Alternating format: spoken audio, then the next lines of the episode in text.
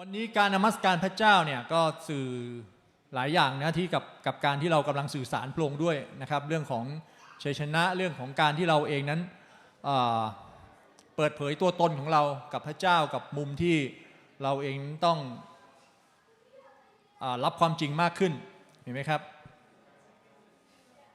สิ่งที่พี่ได้วันนี้เนี่ยกับการนมัสการพระองค์เนี่ยเป็นช่วงเวลาที่เวลาเรานมัสการพระเจ้าถึงอิสราเอลเนี่ยมันก็เป็นมันเป็นเวลาที่เราเองรู้สึกว่าเราจะเข้าไปเชื่อมต่ออย่างไรกับสิ่งที่พระเจ้ากำลังทำผ่านชีวิตของเราหรือสิ่งที่พระองค์กำลังทำผ่านอิสราเอลหรือกำลังทำในสิ่งที่เป็น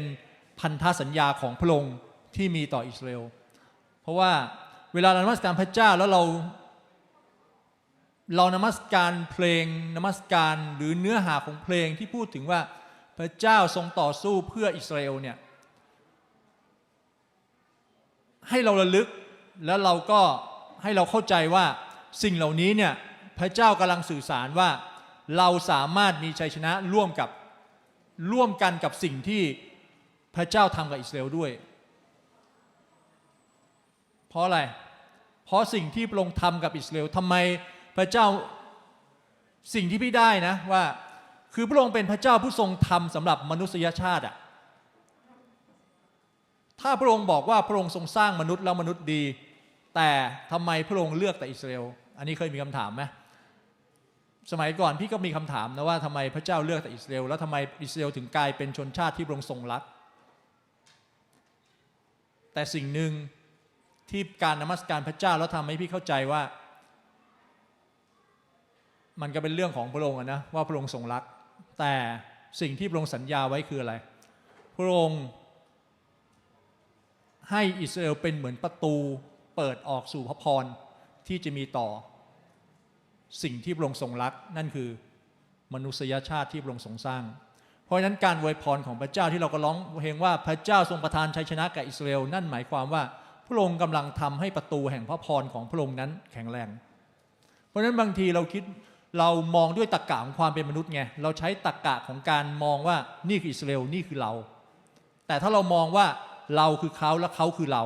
การเป็นคนหนึ่งคนเดียวกันบนพระกายเดียวกันที่มีพระองค์ผู้เป็นพระเจ้าเป็นพระบิดาของเรามันจะทำให้เรามองเห็นว่าเวลาเรานมัสการพระเจ้าถึงอิสราเอลมันจะทำให้เราเข้าใจว่าพระเจ้ากำลังต้องการสื่อสารอะไรกับเรานะครับเพราะฉะนั้นนี่คือช่วงเวลาที่เรานมัสการแล้ววันนี้เนี่ยชัยชนะของพระเจ้ากำลังนำเราแบบนั้นด้วยเห็นไหมครับเวลานมัสการพระเจ้าเมื่อกี้เนี่ยสิ่งที่พี่ได้แล้วนึกถึงว่าพระเจ้าอิสราเอลเนี่ยเป็นเป็นทาสอยู่ในถิ่นลูกันดะเป็นทาสอยู่ในอียิปต์นะสี่ร้อยปีเขามีเสียงร้องมากมายเลยอะแต่ว่ามันก็ไม่มีอะไรเกิดขึ้นแต่สี่ร้อยปีที่อยู่ในอียิปต์พระเจ้าปลดปล่อยเขาแล้วพระองค์ใช้เวลาสี่สิบปีในการให้เขาอยู่ในถิ่นทุรกันดารแต่นั่นหมายความว่าพันธสัญญาของพระเจ้าที่มีต่ออิสราเอลเนี่ยพระองค์บอกว่าจะให้เขาเป็นไงครอบครองพระองค์จะให้เขาพันธสัญญาของพระองค์ที่มีต่ออิสราเอลคือเขาจะได้ครอบครองดินแดนแห่งพันธสัญญาดินแดนที่เต็มไปด้วยน้ำผึ้งน้ำนมแต่นั่นหมายความว่าสี่ร้อยปีที่อยู่ในอยู่ในอียิปต์เนี่ยเคยได้ยินคำว่ายุคเงียบไหมยุคเงียบก็คือยุคที่เขาสี่ร้อยปีเป็นยุคเงียบที่เขาไม่ได้ยินอะไรเลยเขาไม่ได้สัมผัสไม่มีการสำแดงไม่ได้รับรู้ความเป็นพระเจ้าพี่น้องรู้ไหมว่าสี่ร้อยปีอ่ะมันเป็นช่วงเวลาที่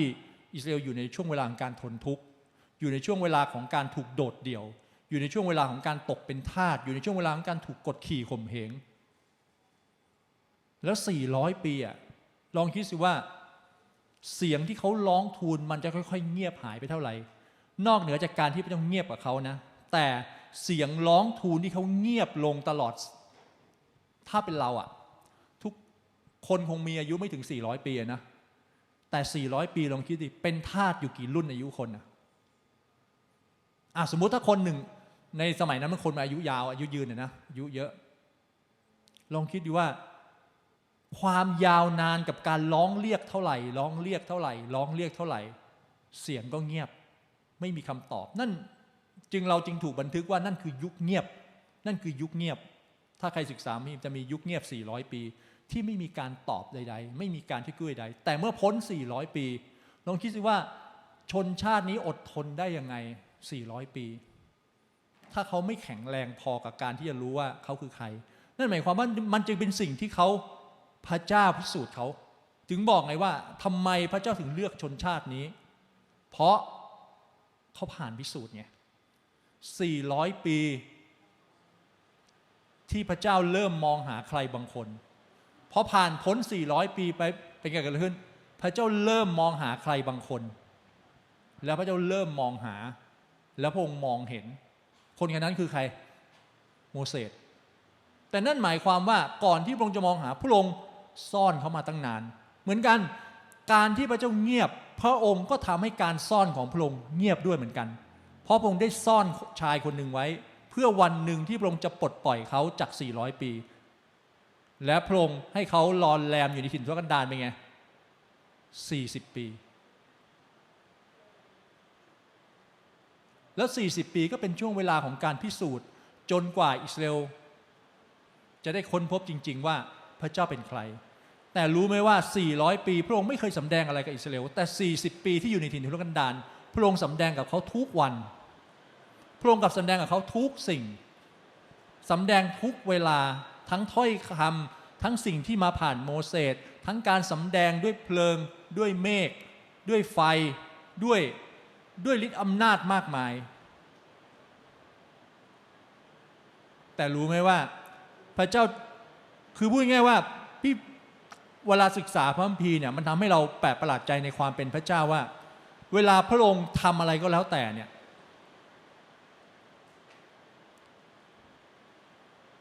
เราไม่ได้มีหน้าที่เร่งว่ามันจะต้องเป็นอย่างนู้นอย่างนี้อย่างนั้น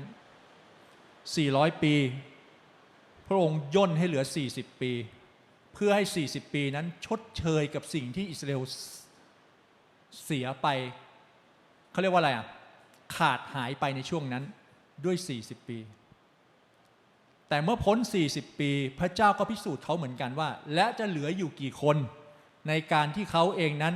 จะได้เห็นกับสิ่งที่เป็นมรดกของเขาเหลือสองคนใช่ไหมจากการที่ออกมาจากสี่ร้อยจากอันนี้ไม่นับกับพวกที่เกิดอยู่ในถิ่นทุรกันดาร น, นะพระคัมภีร์บันทึกมีตั้งหลายแสนคนนะที่เกิดอยู่ในถิ่นทุรกันดารลองคิดสิว่าเขาออกมาจากอียิปต์เนี่ยออกมาเท่าไหร่อะถึงสามารถสร้างลูกหลานตลอดสี่สิบปีได้อีกเป็นแสนเป็นหลายแสนคนนะเยอะนะนั่นหมายความว่าแต่สิ่งที่กำลังจะพูดต่อไปคือสิ่งที่เมื่อกี้นี่คือมาจากการนมัสการที่ที่เข้าใจนะว่าบางทีพระเจ้าเนี่ยกำลังสื่อสารอะไรแต่การที่เข้าสู่ถิ่นทุรกันดารแล้วเนี่ยแล้วพระเจ้าจะพาเขาอีกครั้งหนึ่งเพื่อข้ามมันมีเพลงมันพูดถึงเรื่องของการข้ามใช่ไหมก็คือจอร์แดนสี่ร้อยปีในอียิปต์สี่สิบปีในถิ่นทุรกันดารรู้ไหมว่าพระเจ้าย่นทุกอย่างลงให้กับชนรุ่นที่เหลือคือคนรุ่นใหม่เนี่ยที่ข้ามเนี่ยหลังจากสิ้นโมเสสไปแล้วเนี่ยพระเจ้าย่นให้เขาเหลือแค่สี่สิบวันกับการที่เขาสามารถยึดครองอิสราเอลหรือว่ายึดครองเยริโคได้เนี่ยก็คือสิ้นโมเสสเขาใช้สามสิบวันกับการที่ไว้อาลัยสามวันกับการเตรียมตัวทั้งเข้าสุนัตทั้งปัสกาทั้งทุกอย่างข้ามแม่ข้ามจอร์แดนไปแล้วก็ตั้งอยู่ที่กินนาการเนี่ยใช้เวลาสามวันแล้วก็ใช้เวลาอีกเจ็ดวันกับการเดินรอบเยริโคแล้วเยริโคก็พังลงสี่สิบวันที่พระเจ้าย่นเวลาให้เขากับการที่เขาถูกเตรียมมาตลอดลองคิดสิว่าเวลาเราฟังเพลงนมัสการรู้สึกพระเจ้าทำกับอิสราเอลแล้วเราต้องการแบบอยากได้แบบนั้นมั่งอ่ะแต่ความรู้สึกของเราอ่ะแล้วเรารับได้ไหมถ้าเราต้องถ้าเราต้องเผชิญเหมือนที่เขาเผชิญการที่เขาต้องอดทนหรือเขาต้องเรียนรู้อะไรบางอย่างเพื่อจะให้มันสำเร็จในสิ่งที่เกิดขึ้นบางครั้งมันไม่ได้เป็นไปสิ่งที่เราเราอยากได้ไงแต่มันเป็นเอกสิทธิ์ของพระองค์บางทีการติดตามพระเจ้าเนี่ยพระองค์จะมีเวลาของพระองค์บางครั้งเราอธิษฐานโอ้พระเจ้ามันเงียบมากเลยแล้วไม่มีคำตอบเหมือนสี่ร้อยปีใน ในอียิปต์แต่มันก็เป็นสี่ร้อยปีที่มีกินนะสี่ร้อยปีที่มีที่ซุกหัวนอนนะสี่ร้อยปีที่ไม่ต้องมาตากแดดตากลมแต่พระองค์ย่นเวลาเหลือสี่สิบปีที่จะไปสูตรจริงๆว่าเขายังหนักแน่นกับพระเจ้าไหมแต่สุดท้ายบางคนผ่านบางคนไม่ผ่านและสี่สิบวันก่อนที่เขาจะได้ยึดครองดินแดนนั้นมันก็เป็นช่วงเวลาที่พระเจ้าตัดเส้นแห่งชีวิตของเขาเหมือนกันเห็นไหมเพราะฉะนั้นเนี่ยเยริโคก็พังลงวันนี้มีหลายสิ่งหลายอย่างที่มีสิ่งที่พระเจ้าเรียกร้องเรามากผ่านการนมัสการมีสิ่งที่พระเจ้ากำลังเรียกร้องเราผ่านหัวหัวใจหรือพระทัยของพระองค์สำหรับเราบางอย่างเราต้องพินิจพิเคราะห์กับการเรียนรู้ว่าเมื่อเราอยู่ในโลกพระคัมภีร์ใช้คำว่าเราไม่เป็นของโลกเราอยู่ในโลกแต่เราไม่ได้เป็นของโลกคำคำนี้คือคำคำเดียวกันที่พระเจ้าพิสูจน์หัวใจของอิสราเอลในตลอดช่วงเวลาก่อนหน้านี้เมื่อเขาอยู่ในอียิปต์เขาต้องไม่เป็นเขาต้องไม่เป็นของอียิปต์เมื่อเขาเข้ามาอยู่ในถิ่นทุรกันดารพระเจ้าจัดการเอาทุกอย่างที่เป็นอียิปต์ออกจากเขาได้บางคนมันไม่ได้หมายความว่าเจ้าทำไม่ได้แต่พระองค์ให้เอกสิทธิ์การตัดสินใจกับเขาเช่นเดียวกันวันนี้เราอยู่ในโลกเราอยู่ในสังคมที่มีหลายอย่างที่แบบค่อยๆบีบคั้นเรามันรัดแน่นชีวิตของเรา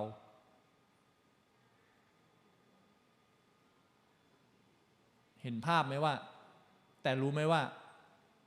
พระเจ้ามีเวลาพระคัมภีร์มีคำหนึ่งเขาเรียกว่าอะไรพระองค์ไม่ให้เราเจอการทดลองเกินกว่าที่เราจะเจอได้อะเกินกว่าที่เราจะทนได้อะ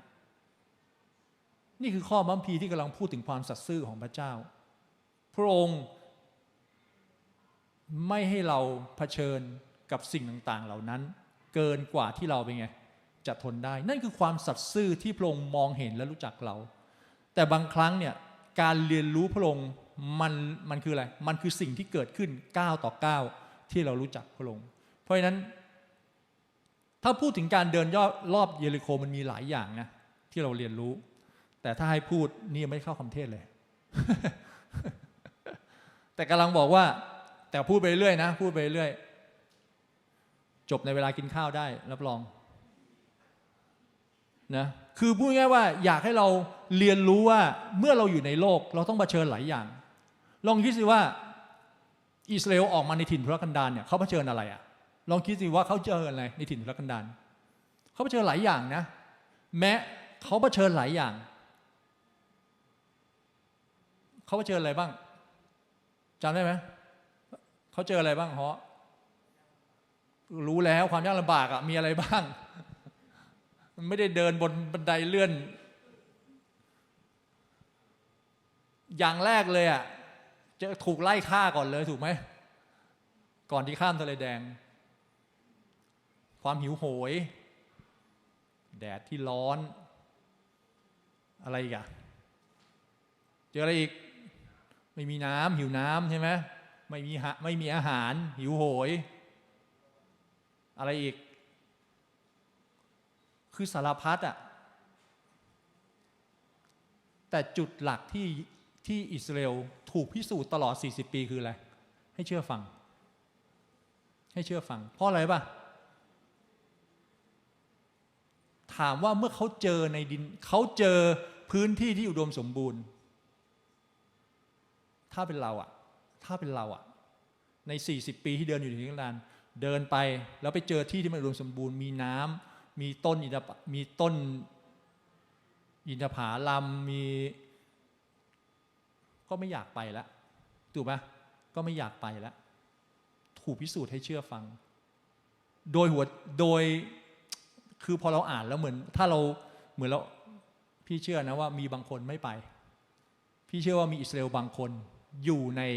ดินแดนตรงนั้นที่มีความอุดมสมบูรณ์ที่คิดว่าอุดมสมบูรณ์พี่เชื่อนะโดยส่วนตัวมองแบบนี้แต่พระคัมภีร์คงแบบ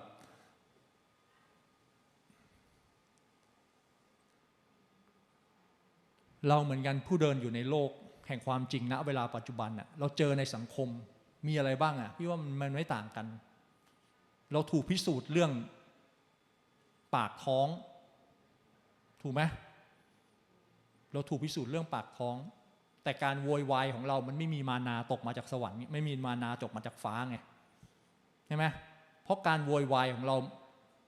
มันอยู่บนจุดที่เราสามารถเรียกร้องหาการช่วยเหลือได้นะปัจจุบันนู่นนี่นั่นเยอะไปหมดไปกู้หนี้ยืมสินก็ได้แต่สมัยนั้นเขาอยู่ในถิ่นวกันดารเขาไปโวยวายหาที่ไหนอะโมเสสไม่สามารถเดินกลับไปแล้วไป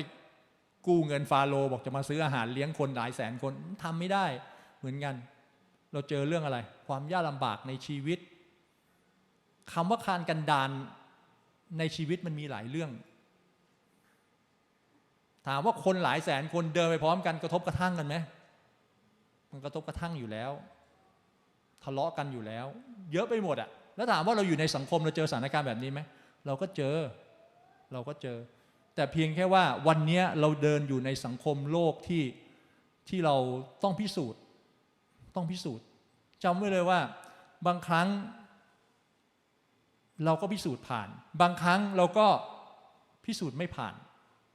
แต่เราตอบไม่ได้หรอกว่าคำว่าผ่านของเรากับผ่านของพระเจ้ามันมาตรฐานเดียวกันไหมไม่ผ่านของเรากับไม่ผ่านของพระเจ้ามาตรฐานเดียวกันไหมสิ่งที่เราต้องรู้ได้คืออะไรก็คือพระวจนะสิ่งที่เรารู้ได้คือความจริงสมัยนั้นอิสราเอลเขาไม่มีพระวจนะเขาไม่ได้มีความจริงตรงนี้ถูกไหมล่ะผิดก็คือตายถูกก็คือได้ไปต่อเท่านั้นเองแล้วเราก็เห็นพระคัมภีร์ตลอดเล่มที่เดินในช่วงถิ่นทุรกันดารเนี่ยถ้าไม่ถูกพระองค์ก็เอาตายเลยนะถูกไหมไม่ถูกก็เอาตายเลยเหมือนกันแต่ถ้าถูกอ่ะก็ได้ไปต่อก็ต่อยอดนู่นนั่นไปหมดเลยบางทีเราเนี่ยติดตามพระเจ้าเลยละมัสการพระเจ้าที่พูดถึงอิสราเอลหรือสิ่งที่พระเจ้าทำเนี่ยจำไว้เลยว่าเราต้องเอาตัวเข้าไปเชื่อมต่อตรงนั้นพระเจ้าถึงปรารถนาให้เราได้ได้มีส่วนเชื่อมต่อบางทีพระเจ้าเหมือนจันติกสัปดาห์แล้วจันติกใช้คำว่าอะไรพวกเขาจ่ายราคามากเขาต้องจ่ายราคามากเพื่อให้เขาเป็นชนชาติที่ส่งผ่านพระพรเรานี่แทบจะไม่ต้องทำอะไรถูกป่ะเราไม่เคยต้องไปรอนแรมในถิ่นทุรกันดารก่อนนั้นนั้นลองคิดสิว่าประเทศไทยกับภาคภูมิใจว่าฉันไม่เคยเป็นทาสผู้ใดแต่หารู้ไหมว่ามีมีชนชาติที่จ่ายราคาเพื่อเราเพื่อให้อีกหลายๆชนชาติในโลกได้รับพรเพราะฉะนั้นวันนี้เราเองต้องติดตามพระเจ้าบางทีช่วงนี้เราได้ยินข่าวใช่ไหมข่าวอิสราเอลข่าวอะไรต่างๆนานาพระเจ้าหรือพระคัมภีร์สอนให้เราอธิษฐานเราอธิษฐานเพื่ออิสราเอลเราอธิษฐานเพื่อชนชาติแล้วพระองค์บอกว่าไงพระองค์จะอวยพรผู้ที่อวยพรชนชาตินี้แล้วพระองค์ก็จะสาปแช่งสำหรับคนที่สาปแช่งชนชาตินี้ถ้าเราเชื่อว่ามีทุกข้อทุกตอนเป็นจริงเราก็ต้องมั่นใจว่าเราอวยพรอิสราเอลเรากำลังอวยพรในสิ่งที่พระเจ้าปรารถนาให้เราเข้าไปในพระทัยของพระองค์เห็นไหมเพราะฉะนั้นวันนี้อย่างที่บอกว่าเราติดตามพระองค์เนี่ยเราต้องรู้จักหลายๆสิ่งหลายอย่างที่เป็นพระทัยของพระองค์มันจะทำให้ชีวิตของเราเดินอยู่บนความจริงเราเห็นบางอย่างความโหดร้ายกับสิ่งที่เกิดขึ้นในหน้าข่าวการถล่มการยิงด้วยขีปนาวุธจุดหนึ่งถ้าเราเป็นคนที่เข้าใจพระวจนะเราจะรู้เลยว่าถ้าเราไปอ่านในพระคัมภีร์เนี่ยมันมีความโหดร้ายในพระคัมภีร์เยอะแยะเมื่ออิสราเอลผ่านดินแดนหนึ่งสิ่งที่พระเจ้าบอกกับอิสราเอลคืออะไรอ่ะถ้าต้องยึดครองดินแดนนี้ก็จัดการให้หมดพระคัมภีร์ใช้คำว่าเด็กๆก็ต้องถูกจัดการให้หมดอ่ะโหดร้ายไหมบางทีเราโหดร้ายมากบางทีมันดูเหมือนโหดร้ายมากนะแต่เหมือนกันสิ่งที่เกิดขึ้นพี่เข้าใจแบบนี้ว่าเขากำลังสู้อยู่บนพันธสัญญาของเขาเขากำลังสู้อยู่บนความจริงแห่งพันธสัญญาที่เขารู้จักมาตลอดชีวิตรู้จักผ่านบรรพบุรุษของเขารู้จักสิ่งที่เขาศึกษามาตลอดคนยิวทั้งหมดศึกษาพระธรรมแต่มันเป็นโทราของเขามันมีแค่ห้าเล่มแรกไงเขาไม่ได้อ่านพระคัมภีร์ทั้งเล่มเหมือนเราเขาไม่ได้รับรู้คำว่าพระคุณแห่งพระกิตติคุณของพระเยซูคริสต์ ราะฉะนั้นวันนี้เนี่ยอิสราเอลจึงเป็นชนชาติที่เขาต่อสู้อยู่บนพื้นฐานของพันธสัญญาที่เขามีแล้วเขาเชื่อมั่นว่าสิ่งที่เขากำลังยืนอยู่บนดินแดนที่เขายืนอยู่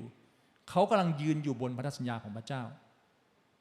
เพราะนั้นสิ่งที่เขาทำมันจึงเป็นสิ่งที่เขาทำอยู่บนพื้นฐานของพันธสัญญาโลกกำลังเรียกร้องว่าอิสราเอลต้องหยุดแต่อิสราเอลกำลังเชื่อฟังพันธสัญญาของพระองค์เห็นเข้าใจภาพแบบนี้ไหมกำลังให้ดูว่าเวลาเราดูข่าวเราก็ต้องไม่ปล่อยให้ความรู้สึกใดๆของความเป็นมนุษย์ตัดสินกับสิ่งที่เขาเป็นตัดสินกับสิ่งที่เขาทำไม่งั้นเราจะเป็นคนที่เขาเรียกว่าอะไรเราจะก้าวล่วงกับช่วงเวลาที่พระเจ้าอนุญาตให้เกิดขึ้นในดินแดนของเขาและพระเจ้ากำลังอนุญาตกับพระทัยของพระองค์ที่มีต่อชนชาตินี้เราเป็นกิ่งมะกอกเทศที่เชื่อมต่อเข้าไปหน้าที่ของเราคือรับเลี้ยงแห่งพระพรที่มาจากรากของต้นนั้นเห็นไหมเราพระคัมภีร์ใช้คำว่าเราไม่มีสิทธิ์เหิมเกลิมเห็นไหมพระคัมภีร์ใช้คำนี้นะพระคัมภีร์พูดนะเราไม่มีสิทธิ์เหิมเกลิมเพราะนั้นเนี่ยพระเจ้าถึงปรารถนาให้เราอวยพรไงแต่พระเจ้าก็ไม่ได้ปรารถนาให้เราสาปแช่งเหมือนกันกับคู่กรณีของเขาถูกไหมเพราะบอกแล้วไงว่าเขาเดินอยู่บนพันธสัญญาหน้าที่เราคืออะไรอวยพรอธิษฐานเผื่อเขาเพื่อให้ไม่ว่าจะเป็นอิสราเอลเองหรือว่าปาเลสไตน์เองอ่ะพูดตรงๆไปเลยเนี่ยเขาก็จะรับพระพรในที่สุดเพราะอย่าลืมว่ามนุษย์ไม่ใช่คู่คู่กรณีของพระเจ้ามนุษย์ไม่ใช่คู่กรณีของอิสราเอลอิสราเอลไม่ใช่คู่กรณีของใครแต่มนุษย์คือผู้ที่พระองค์ทรงรักและพระองค์ทรงสร้างคู่กรณีของพระเจ้าเบื้องหลังที่ต่อสู้ในพันธสัญญานี้คือมารซาตานสิ่งที่เราต้องอธิษฐานคือปกป้องอิสราเอลและชนชาติและผู้คนมากมายไม่ให้สิ่งที่อยู่เบื้องหลังทำร้ายและทำลายชีวิตของผู้คนพระคัมภีร์ใช้คำว่าเสียงร้องของโลหิตที่ไร้ผิดจะดังก้องและพี่เชื่อว่าสิ่งเหล่านี้กำลังดังก้องขึ้นเพื่อพระเจ้าจะเทการรื้อฟื้นบางอย่างให้เราเชื่อมั่นในเอกสิทธิ์ของพระเจ้าและเชื่อมั่นในพระหัตถ์ของพระองค์พี่ไปอ่านว่าทำไมกลุ่มนี้เป็นใครฮามาสเป็นใครมีพระคัมภีร์พูดถึงเราในพระคัมภีร์ไม่มีไม่มีพูดถึงกลุ่มฮามาสพระคัมภีร์โยงถึงแค่ปาเลสไตน์ก็ก็คืออะไรกลุ่มคนฟิลิสเตียแต่พระคัมภีร์ไม่มีพูดถึงฮามาส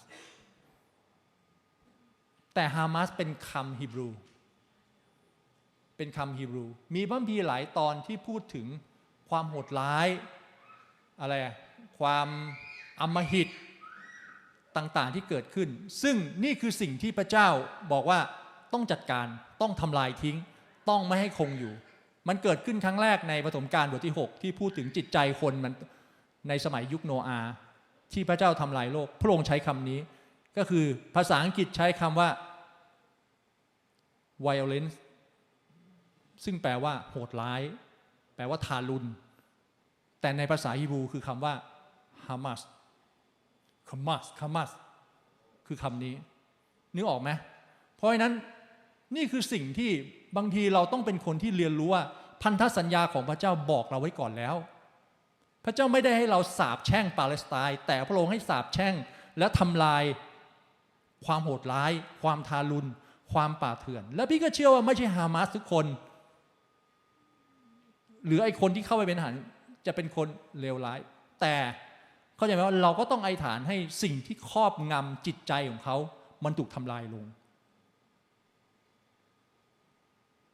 ในกาซามีผู้เชื่อมากมายในปาเลสไตน์มีผู้เชื่อมากมายมีการทำพันธกิจทำโบสถ์มีการนมัสการพระเจ้ามีมุสลิมที่เป็นในปาเลสไตน์หันกลับมาหาพระเจ้าในกาซาหันกลับมาเยอะมากแล้วถามว่าพระเจ้าไม่ห่วงเขาเหรอก็ไม่ใช่หน้าที่เรา ที่เราจะบอกว่าโอ้พระองค์หยุดอย่าทำละอย่าทำร้ายเขามันเป็นหน้าที่ของพระองค์ที่พระองค์จะแยกแยะเขาไว้ให้เขาปลอดภัยหรืออย่างไรนั่นแต่สิ่งที่เราคืออะไรเราต้องต่อเราต้องนำเขาเรียกอะไรอ่ะอวยพรเข้าไปเวลาเราอธิษฐานถึงบอกไงว่าเวลาเราอธิษฐานเนี่ยเราจะปลดปล่อยแค่กายภาพไม่ได้แต่เราต้องอธิษฐานเข้าไปในสิ่งที่อยู่เบื้องหลังด้วยเพื่อจะให้อะไรก็ตามที่มันทำร้ายชีวิตนั่นคือเวลาเนี่ยถึงบอกว่าเวลาเราดูข่าวหรืออะไรเนี่ยจำไว้เราจะปล่อยให้ความรู้สึกครอบงำแล้วเราเป็นแล้วเราจะมาตัดสินว่านี่ถูกนี่ไม่ถูกเราเดินอยู่บนเส้นนั้นของต้นไม้แห่งการรู้ดีรู้ชั่วไม่ได้แต่เราต้องเอาความจริงของพระเจ้าแล้วพินิจพิเคราะห์เข้าไปว่าพระเจ้ากำลังทำอะไรทั้งหมดทั้งมวลอ่านพระคัมภีร์ทั้งหมดทั้งมวลคือศึกษาพระวจนะมากๆอ่านพระคัมภีร์ให้เยอะโอเคไหมครับพูดภาษาพระวิญญาณเพื่อให้เกิดความจำเริญขึ้นมันจะทำให้เราสามารถที่เราจะเข้าใจสิ่งต่างที่เกิดขึ้นพูดแบบนี้ไม่ได้บอกว่าโอ๊ยเราสนับสนุนอิสราเอลแต่พระเจ้าบอกให้เรายืนเคียงข้างแต่พระเจ้าบอกว่าเราเป็นคนหนึ่งคนเดียวกันแต่พระเจ้าบอกว่าพระองค์ทรงรักเขาถ้าเราต่อต้านเขาเราก็ต่อต้านพระเจ้าเราประนามเขาเราก็กำลังบอกว่าพระเจ้าลำเอียงเข้าใจภาพแบบนี้ไหมเพราะนั้นในฐานะที่เราเป็นคริสเตียนสิ่งที่เราต้องอธิษฐานเพื่อเขาเราต้องอธิษฐานให้ชัดเจนอย่าอธิษฐานว่าโอ้พระเจ้าปกป้องเขาแต่ข้างในไม่ร้อยเปอร์เซ็นต์เลยกับการที่แบบว่าเห็นเข้าใจภาพไหมเพราะนั้นเนี่ยถึงบอกโลกปัจจุบันเนี่ยมันจะพิสูจน์เรามากขึ้นจะพิสูจน์เรามากขึ้นเหมือนกันทุกยุคทุกสมัยสอนเรื่องการพิสูจน์มาตลอดสอนเรื่องการพิสูจน์มาตลอดจำไว้เลยว่าอย่าติดตามพระเจ้าบนพื้นฐานแค่เพียงแค่เรื่องของพระพร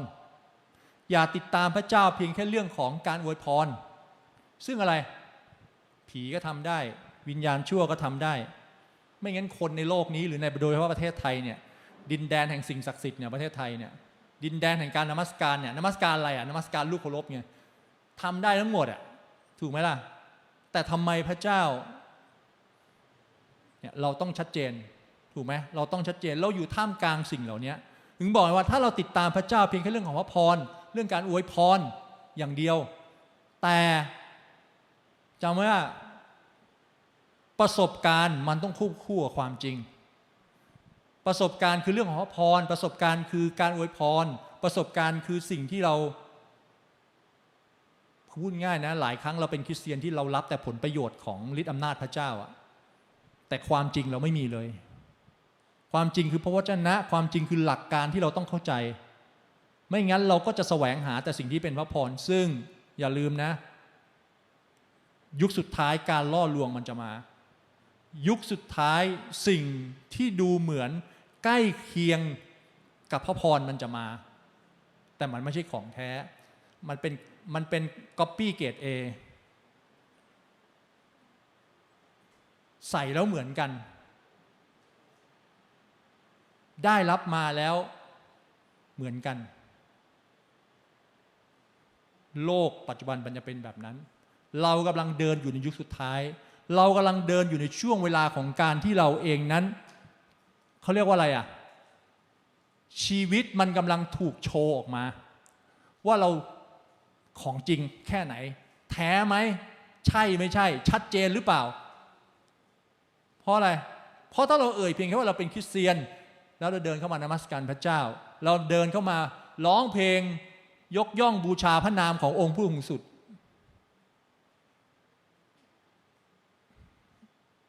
แค่นั้นมันบ่งบอกไม่ได้ถึงความเป็นคริสเตียนมันบ่งบอกไม่ได้ถึงความเป็นคริสเตียนถูกปะเพราะในเวลาที่เราเจอปัญหาเราก็ร้องเรียกออกพระนามของพระองค์แต่เวลาที่เราสบายดีล่ะนามที่เราร้องออกหรือนามที่เรายกชูคือใคร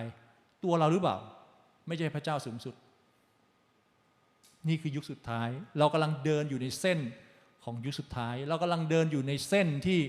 มันเป็นช่วงท้ายแล้วจริงๆคือพูดแบบนี้บางคนอาจจะก็ฟังต่อนะอาจจะไม่ได้เข้าใจ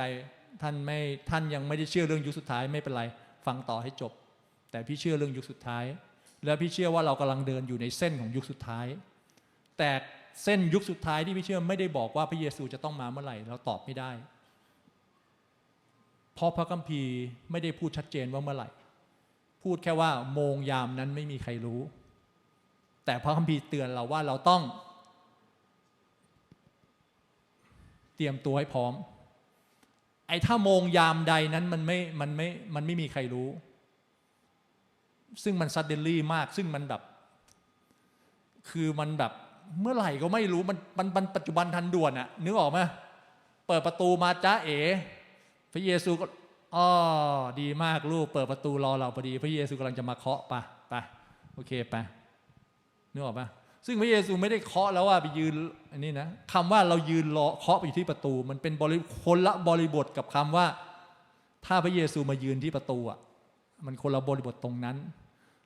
นั่นหมายความว่าถ้าพระเยซูมาที่ประตูแล้วเปิดประตูนั่นหมายความว่าเราแต่งตัวพร้อมแล้วเข้าใจไหมว่าเราแต่งตัวพร้อมแล้วแต่ณเวลานี้โลกสังคมปัจจุบันที่เราเจอสถานการณ์ต่างๆที่อยู่ในโลกที่เราเจอเราแต่งตัวพร้อมหรือยังสัปดาห์แล้วอาจารย์ติ๊กว่าไงเตรียมตัวตายไว้ยังเตรียมตัวตายไว้ยังคือเตรียมพร้อมหรือยังว่าตายแล้วนำจะจะไปไหนเตรียมเตรียมแล้วหรือยังชีวิตถูกไหมเรากำหนดการเกิดและการเลี้ยงดูไม่ได้แต่เรากำหนดการตายและการมีชีวิตอยู่หลังความตายได้เหมือนกันการเดินอยู่บนโลกปัจจุบันมันมันพิสูจน์เราเยอะมันพิสูจน์เราเยอะยุคสุดท้ายอ่ะนะเพราะนั้นเนี่ยจิตใจคนมากมายเนี่ยในยุคสุดท้ายความอาธรรมจะแผ่กว้างนะอันนี้คือคำที่ในพระคัมภีร์นะความอาธรรมจะแผ่กว้างมีพระคัมภีร์ไหมเปิดให้ดูหน่อยสองทิโมธีบทที่สามข้อหนึ่งถึงสี่มีไหมทันไหมอ่ะอ่ะถ้าเปิดทั้งหมดได้เลยก็ดีนะเป็นหน้าเดียวไปเลยก็ดีไม่ได้โอเคไม่เป็นไรสองทิโมธีบทที่สามข้อหนึ่งถึงสี่พูดถึงกาลียุคในยุคสุดท้ายและที่สำคัญพูดถึงความอาธรรมในยุคสุดท้ายด้วยพี่อ่านของพี่นะผู้คนผู้คนจะรักตนเองเห็นไหมผู้คนจะรักตนเองรักเงินชอบโอ้อวดหยิ่งยโสชอบด่าว่าไม่เชื่อฟังพ่อแม่อกตัญญูไม่บริสุทธิ์จะมีแต่คนเห็นแก่ตัวเห็นแก่เงินโอ้อวดจองหองชอบด่าว่าคนอื่นไม่เชื่อฟังพ่อแม่ไม่รู้จักบุญคุณไม่มีศาสนาที่แท้จริงเวอร์ชั่นไหนไม่รู้ผู้คนจะรักตนเองพี่อ่านตรงเนี้ยแล้วพี่มันจะมีสามจุดที่พี่ถูกแตะใจกับคำเทศนากับข้อพระคัมภีร์ตรงนี้สิ่งแรกที่ถูกแตะใจคือผู้คนจะรักตนเองพี่น้องเมื่อกาลียุคในยุคสุดท้ายเกิดขึ้นความอาธรรมจะแผ่กว้างแล้วเมื่อความอาธรรมแผ่กว้างในยุคสุดท้ายผู้คนจะรักตนเอง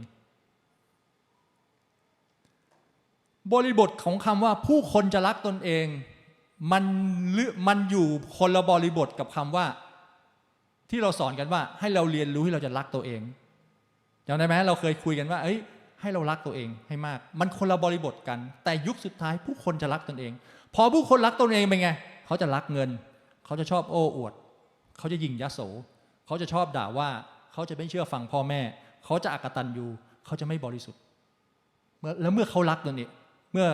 ผู้คนจะรักแต่ตัวเองคือพูดง่ายว่ารักแต่ตัวรักแต่ตัวเองเห็นแก่ตัวนั่นคือสิ่งแรกที่ถูกแตะต้องซึ่งถ้าวันนี้เรามีไหมเราเป็นคนที่รักตัวเองเกินไปไหมรักเงินโอ้อวดหยิ่งยโสด่าชอบด่าว่าปากร้ายกับชอบด่าว่านี่ไม่เหมือนกันนะบางคนบางคนแค่ปากร้ายแต่ใจดีก็มีนะแต่ถ้าชอบด่าว่าด่าว่านี่มันคือเป็นเรื่องของแบบว่าน่ากลัวเหมือนกันไม่เชื่อฟังพ่อแม่อกตัญญูไม่บริสุทธิ์อีกสิ่งนี้ถูกแตะใจคือเมื่อเขาผู้คนจะรักตนเองไม่มีความรักเขาไม่มีความรักเพราะเมื่ออะไรเมื่อไม่มีความรักก็ไม่ให้อภัยก็ชอบนินทาว่าร้ายไม่มีการควบคุมตนเองโหดร้าย เนี่ยจิตใจที่บัมบีพูดเป็นไงจิตใจคนในยุคสุดท้ายเป็นไงมันจะเยือกเย็นลงเพราะนี่คือบริบทของบัมบีตอนนี้ที่ว่าจิตใจคนในยุคสุดท้ายและในที่สุดเขาจะไม่รักความดีเพราะเมื่อเขาไม่รักความดีเป็นไงเขาก็จะทะเลาะยศหักหลังกันบัมบีบางฉบับก็จะมีคำว่าหุนหันพลันแล่นถือดีแล้วเมื่อเขาไม่รักความดีเกิดอะไรขึ้นล่ะเขาก็จะรักสนุกมากกว่ารักพระเจ้าไงแล้วทั้งหมดรวมกันมันจะกลายไปถึงจุดที่ว่าเมื่อความอาธรรมแผ่กว้างเนี่ยแล้วมันเราเข้าไปอยู่ในบริบทตรงนั้นแบบร้อยเปอร์เซ็นต์ในที่สุดเราก็จะยึดถือทางของพระเจ้าเพียงเปลือกนอกแต่ปฏิเสธฤทธิอำนาจของพระเจ้านี่คือบริบทของสิ่งที่ความอาธรรมแผ่กว้างเราจะยึดถือทางพระเจ้าเพียงเปลือกนอกซึ่งนั่นหมายความว่ามันอาจจะเกิดขึ้นก็ได้กับคนที่เข้ามาในโบสถ์นมัสการออกพระนามพระเจ้าร้องเพลงนมัสการบูชาความยิ่งใหญ่ของพระองค์แต่อาจจะเป็นเพียงแค่เป็นไงเปลือกนอกเปลือกนอกก็ได้แต่ข้างในเขาไม่ได้สัมผัสฤทธิ์เดชอะไรเลยข้างในเขาไม่ได้เข้าใจความจริงแห่งการนมัสการเลยและที่สำคัญคือการนมัสการเป็นเพียงแค่การแตะต้องแค่เชิงอารมณ์แต่ไม่สามารถลึกเข้าไปถึงจิตวิญญาณของการสัมผัสความจริงของพระเจ้าในบริบทของการนมัสการเราจึงเรียกร้องให้พบพระเจ้าในการนมัสการเราจึงเรียกร้องให้คุณสามารถที่จะพูดออกมาได้ว่าเมื่อคุณนมัสการพระเจ้าสัมผัสอะไรคุณ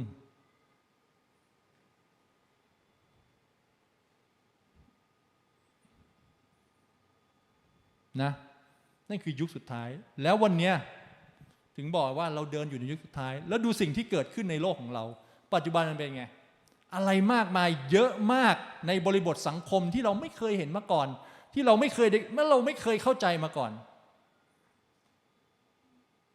ผู้คนจะรักตนเองรักเงินโอ้อวดยิงยโสด่าว่าไม่เชื่อฟังพ่อแม่อกตัญญูไม่บริสุทธิ์สิ่งเหล่านี้หนึ่งทิโมธีบทที่สี่ข้อหนึ่งบอกว่าพระวิญญาณตัดไว้ชัดเจนว่าในภายหลังจะมีบางคนละทิ้งความเชื่อหันไปติดตามวิญญาณล่อลวงและคำสอนของปีมารที่ยกมานี่คืออะไรคำในพระคัมภีร์ทั้งสิ้นคือคนจำนวนมากจะหลงหายไปกับไปจากความเชื่อคำว่าหลงหายไปจากความเชื่อไม่ได้บอกว่าเขาไม่ได้เรียกตัวเองว่าเป็นคริสเตียนนะ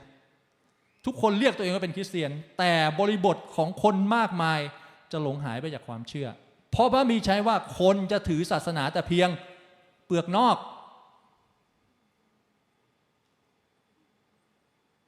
แล้วเมื่อบางคนทิ้งความเชื่อนั่นหมายความว่าอะไรเมื่อเขาหลงหายไปจากความเชื่อเขาก็จะปฏิเสธการที่เขาเองนั้นจะรักความจริง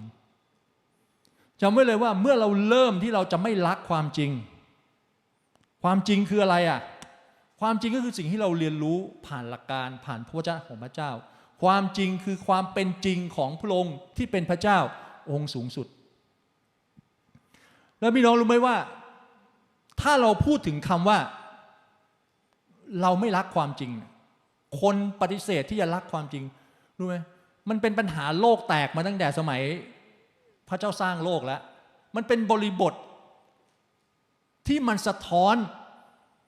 ผ่านตั้งแต่จุดเริ่มต้นของการสร้างโลก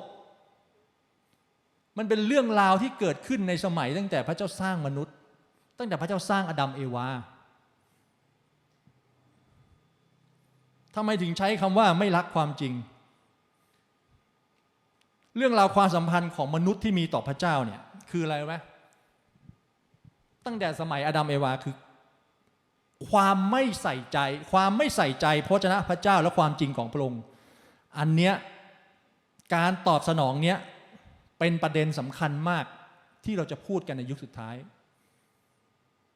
เพราะมันเกิดขึ้นในยุคของอดัมเอวาด้วยทำไมความบาปเข้ามาในโลกเพราะอะไรอ่ะเพราะเขาไม่ใส่ใจไงคำว่าไม่ใส่ใจพระวจนะของพระเจ้าคือไม่ใส่ใจคำพูดไม่ใจไม่ใส่ใจสิ่งที่พระองค์ตรัสไม่ใส่ใจสิ่งที่พระองค์บอกความไม่ใส่ใจก็คือความไม่รักนั่นเองเขาไม่ได้รักในสิ่งที่พระเจ้าบอกเขา เขาไม่ใส่ใจในสิ่งที่พระองค์บอกเขาแล้วเขาไม่สนใจความจริงของความเป็นพระเจ้าด้วยว่าพระองค์เป็นใครแล้วเมื่อเขาไม่สนใจความจริงว่าพระองค์เป็นใครมันก็ทำให้เขาเลือกที่จะตกอยู่ภายใต้การล่อลวงว่าเขาจะต้องเป็นเหมือนพระเจ้าซึ่งเขาไม่รู้จริงๆเลยว่าพระเจ้าเป็นใครแล้วเขาจะเลือกเป็นเหมือนพระองค์เขาจะเลือกเป็นเหมือนพระองค์เพียงแค่คือพูดง่ายๆนะมันก็เป็นภาพสะท้อนเราเลือกพระเจ้าเพียงแค่เรื่องของพระพรแต่เราไม่ได้เลือกพระองค์ในในบริบทของความจริงว่าพระองค์เป็นพระเจ้าผู้ทรงสูงสุดพอเราไม่ได้เลือกในความเป็นพระองค์ที่เป็นพระเจ้าสูงสุดการดำเนินชีวิตของเราเราจึงไม่ได้ให้เอกสิทธิ์พระเจ้าแบบ ร้อยเปอร์เซ็นต์ เวลาดำเนินชีวิตอะไรที่เรียกว่าเราไม่ได้ให้เอกสิทธิ์พระเจ้าอย่าง ร้อยเปอร์เซ็นต์ พี่น้องคนในโลกนี้ใช้คำว่าให้มันเป็นไปตามยถากรรมแต่การให้เอกสิทธิ์พระเจ้าอย่าง ร้อยเปอร์เซ็นต์ คืออะไรไม่ว่าชีวิตเราเป็นอะไรเราทำอะไรปัญหาอะไรเกิดขึ้นการให้เอกสิทธิ์อย่าง ร้อยเปอร์เซ็นต์ คือให้สิ่งใดๆก็ตามที่เกิดขึ้นกับเราต่อหน้าเราณเวลานั้นหรือณเวลาใดอยู่ในพระหัตถ์และเวลาของพระองค์มันจะทำให้เราดำเนินชีวิตโดยที่เราเขาเรียกว่าอะไรอะเต็มไปด้วยช่วงเวลาของการอยู่ในที่พำนักร่วมกับพระองค์พี่น้องอาดัมเอวาเนี่ยเขาอยู่กับพระเจ้าอยู่แล้วอะแล้วเขาจะต้องเป็นเหมือนพระองค์ทำไมแต่บริบทที่เขาไม่รักความจริงต่างหากเขาไม่ได้ใส่ใจถ้อยคำของพระองค์มันจึงเวฟมันจึงเป็นช่วงเวลาที่ผู้ล่อลวงเข้ามาแล้วพี่น้องรู้ไหมว่าเมื่อเราอยู่ในบริบทนั้นณเวลาปัจจุบันผู้ล่อลวงอยู่รอบตัวเราเยอะไปหมดพระคัมภีร์ถึงบอกไงว่ามันวนเวียนอยู่รอบตัวเราเหมือนกันถามว่ารอบตัวอาดัมเอวามีไหมมีเพราะมันมาในบริบทที่เขาถอยห่างจากพระเจ้าไงเขาละสายตาแล้วเขาไม่ใส่ใจความเป็นพระองค์สิ่งเหล่านั้นมันก็เข้ามาสิ่งเหล่านั้นมันก็เข้ามาถึงบอกไงว่ามันเป็นปัญหาโลกแตกอะมาตั้งแต่สมัยอาดัมเอวาแล้วอะแล้วสิ่งเหล่านี้มันเป็นสิ่งที่เราเห็นประสบการณ์เราเห็นแบบเราเห็นวิถีที่เกิดขึ้นเราต้องเข้าใจเราต้องเข้าใจถึงบอกไงว่านี่คือนี่คือประเด็นหลักเลยนะสำหรับยุคสุดท้ายเพราะอะไรว่าถ้ามันเกิดขึ้นกับอาดัมเอวาได้มันเกิดขึ้นกับอิสราเอลได้มันก็เกิดขึ้นกับคนยุคเราได้และมันก็เกิดขึ้นในยุคสุดท้ายด้วยเช่นเดียวกันเพราะไม่ใช่ทุกคนที่เรียกเราว่าพระองค์เจ้าข้าพระองค์เจ้าข้าถูกไหมแล้วถ้าวันนี้เราพระองค์เจ้าขอพระองค์ทรงอวยพรคือไม่ใช่ทุกคนแบบนั้นที่เอ่ยนามพระองค์แล้วรับการอวยพรของพระองค์แล้วจะเรียกหรือเคลมตัวเองว่าฉันรับความรอดใช่ไหมเพราะตลอดชีวิตของเรามันจะมีผู้ล่อลวงเกิดขึ้น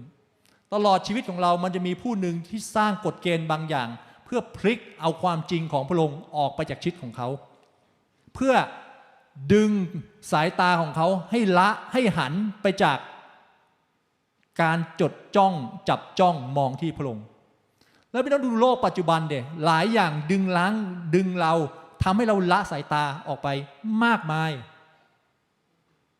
สิ่งที่ศัตรูที่เรามองไม่เห็นสิ่งที่ผู้ที่มีอำนาจอยู่หลังกฎหมายต้องใช้คำนี้นะเพราะมันอยู่เหนือสภาพความเป็นมนุษย์ไปแล้วพวกนี้มันมีบริบทมากมายเกิดขึ้นรอบตัวเราแล้วเรามองเห็นพระองค์อยู่ตรงไหนคำคำนี้คือคำที่เราพูดกันมาตลอดทุกวันนี้เราเห็นพระองค์อยู่ตรงไหนในบริบทต่างๆในชีวิตของเราถูกไหมปัญหาโลกร้อนในชีวิตของเราเนี่ยพระเยซูอยู่ตรงไหนพระเจ้าอยู่ตรงไหนมันไม่ใช่แค่ว่าเราไม่ทิ้งขยะแล้วพระเยซูจะทำการยิ่งใหญ่นะแต่คือมันเป็นเรื่องง่ายๆว่าบริบทของเรากับการที่มาเราเราควรจะต้องเดินอยู่บนพื้นฐานของความเป็นมนุษย์ความชอบธรรมที่ที่ควรจะเป็นในความเป็นคริสเตียนคืออะไรนั่นนั่นคือเป็นบริบทที่ บางอย่างมันจะละสายตาเราเมื่อโลกมันลุมเล้าไปด้วยปัญหาเศรษฐกิจสายตาเรามองเห็นพระองค์อยู่ตรงไหนเราละสายตาพระองค์ไปจากความจริงที่พระองค์จะเป็นพระเจ้าอยู่เหนือณเวลานั้นแห่งชีวิตเราไหมนั่นคือสิ่งที่เราจะถูกพิสูจน์อยู่ตลอดเวลาพระเจ้าไม่ได้อยากพิสูจน์เราหรอกแต่สิ่งเหล่านั้นต่างหากมันกำลังพิสูจน์เรามันกำลังพิสูจน์เราเพียงแค่พระองค์ให้เอกสิทธิ์กับการตอบสนองกับเราพี่น้องต้องคิดแบบนี้ว่าเราไม่ได้เป็นเบบีที่คลอดออกมาแล้วอยู่ในพระอ้อมที่อยู่ในอ้อมกอดแต่จำไว้เลยว่าเราเป็นผู้ใหญ่มากพอแล้วที่เราจะดำเนินชีวิตและพระองค์จำเป็นต้องให้เราเผชิญในบริบทเหล่านั้นเพื่อเราจะเติบโตขึ้นบนพื้นฐานของการตอบสนองเพราะเมื่อถึงวันหนึ่งในวาระนั้นมาถึงทุกคนจะต้องตัดสินใจเจ้าสาวที่ถูกเตรียมเจ้าบ่าวไม่ได้จัดเตรียมชุดไว้ให้เขาแต่เจ้าสาวต้องเตรียมเจ้าบ่าวไม่ได้บอกให้มหาดเล็กไม่ได้บอกให้ทูตสวรรค์ไปเตรียมน้ำมันให้เจ้าสาวที่เราเลือกไว้แต่เจ้าสาวสิบคนมันมีแค่ห้าคนเนี่ยแล้วสิบคนตรงเนี้ยถึงห้าคนไหมที่จัดเตรียมตัวเองพร้อมแล้วเมื่อ suddenly ประตูมันเปิดแล้วเจ้าบ่าวออกมารับมันร้องแรกแหกกระเชิงไม่ได้นะเพราะเราก็พูดกันแล้วถูกไหมพระคัมภีร์ก็บอกเราแล้วมันมีบริบทให้เราเห็นเยอะมากกับการที่เราต้องเผชิญต้องเรียนรู้กับมันต้องต้องเดินไปข้างหน้ากับความจริงที่พระเจ้ากำลังสอนเราเห็นไหมสองทิโมธีบทที่สี่ข้อสามถึงสี่เพราะวาระนั้นจะมาถึงเมื่อผู้คนจะทนคำสอนอันมีหลักไม่ได้ตรงกันข้ามเขาจะรวบรวมครูจำนวนมากไว้พูดอย่างที่หูของเขาอยากได้ยินเพื่อสนองความอยากของเขาเองพวกเขาจะไม่ฟังความจริงและหันไปหานิยายปรมาลาอันนี้เวอร์ชั่นอมตะธรรมนะเพราะวาระนั้นจะมาถึงมาถึงเมื่อไหร่บอกแล้วไงว่าไม่รู้เมื่อเพราะวาระนั้นจะมาถึงเมื่อผู้คนจะทนคำสอนอันมีหลักไม่ได้ผู้คนจะทนคำสอนอันมีหลักไม่ได้พี่น้องนี่คือวาระของยุคสุดท้าย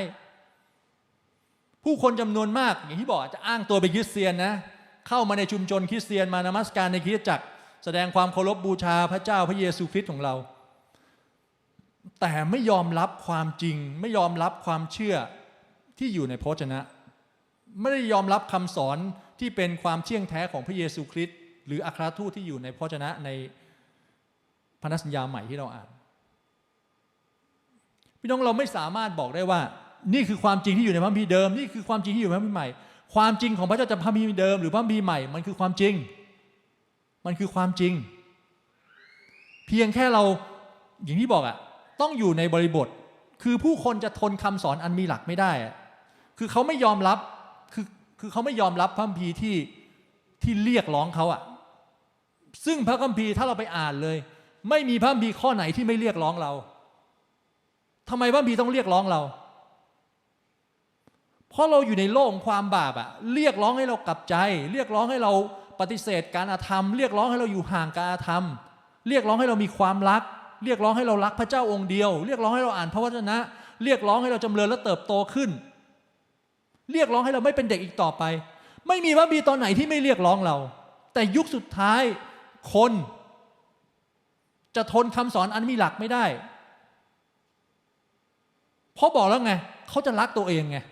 เมื่อเขารักตัวเองเขาจะทนไม่ได้กับการเรียกร้องที่พระคัมภีร์มาถึงเพราะนี่คือหลัก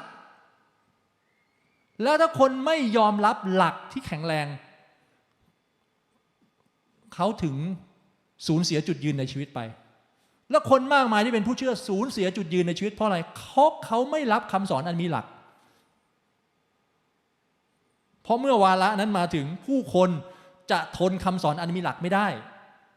คำว่าทนไม่ได้ไม่ได้หมายความว่าไม่ฟังนะแต่สนใจอย่างอื่นแทนสนใจหลักเหมือนกันสนใจอย่างอื่นหลักหลักข้ออื่นไงเห็นไหมเพราะมีบอกต่อว่าเขาจะไม่ฟังความจริงด้วย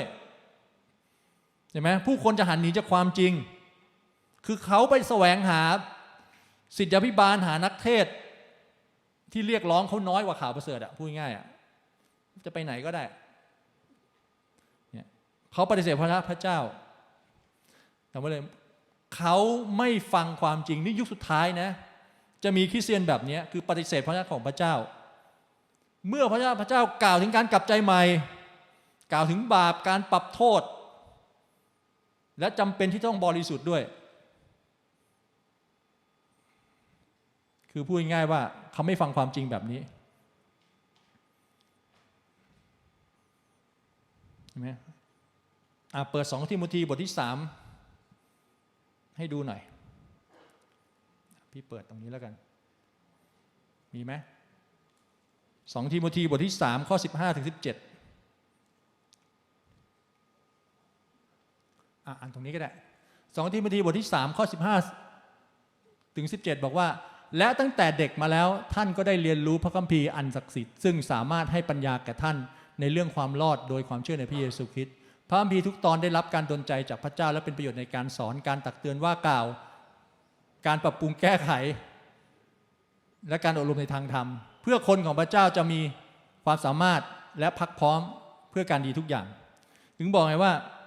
คือพระเจ้าของพระเจ้าเป็นความจริงอ่ะความจริงของพระองค์ทั้งหมดทั้งมวลอย่างที่บอกว่ามันจะเรียกร้องเราเรียกร้องเราเพื่ออะไรอ่ะก็เพื่อให้เราพักพร้อมไงถูกไหมไม่ได้เรียกร้องเลยว่าเพื่อจะให้เราจำไว้เลยว่าพระวจนะของพระเจ้าไม่ได้อยู่ในบริบทเพื่อให้เราถวายเกียรติพระองค์แต่พระวจนะของพระเจ้าอยู่ในบริบทเพื่อให้เรารู้จักพระองค์และพลักพร้อมที่เราจะแข็งแรงอยู่กับพระองค์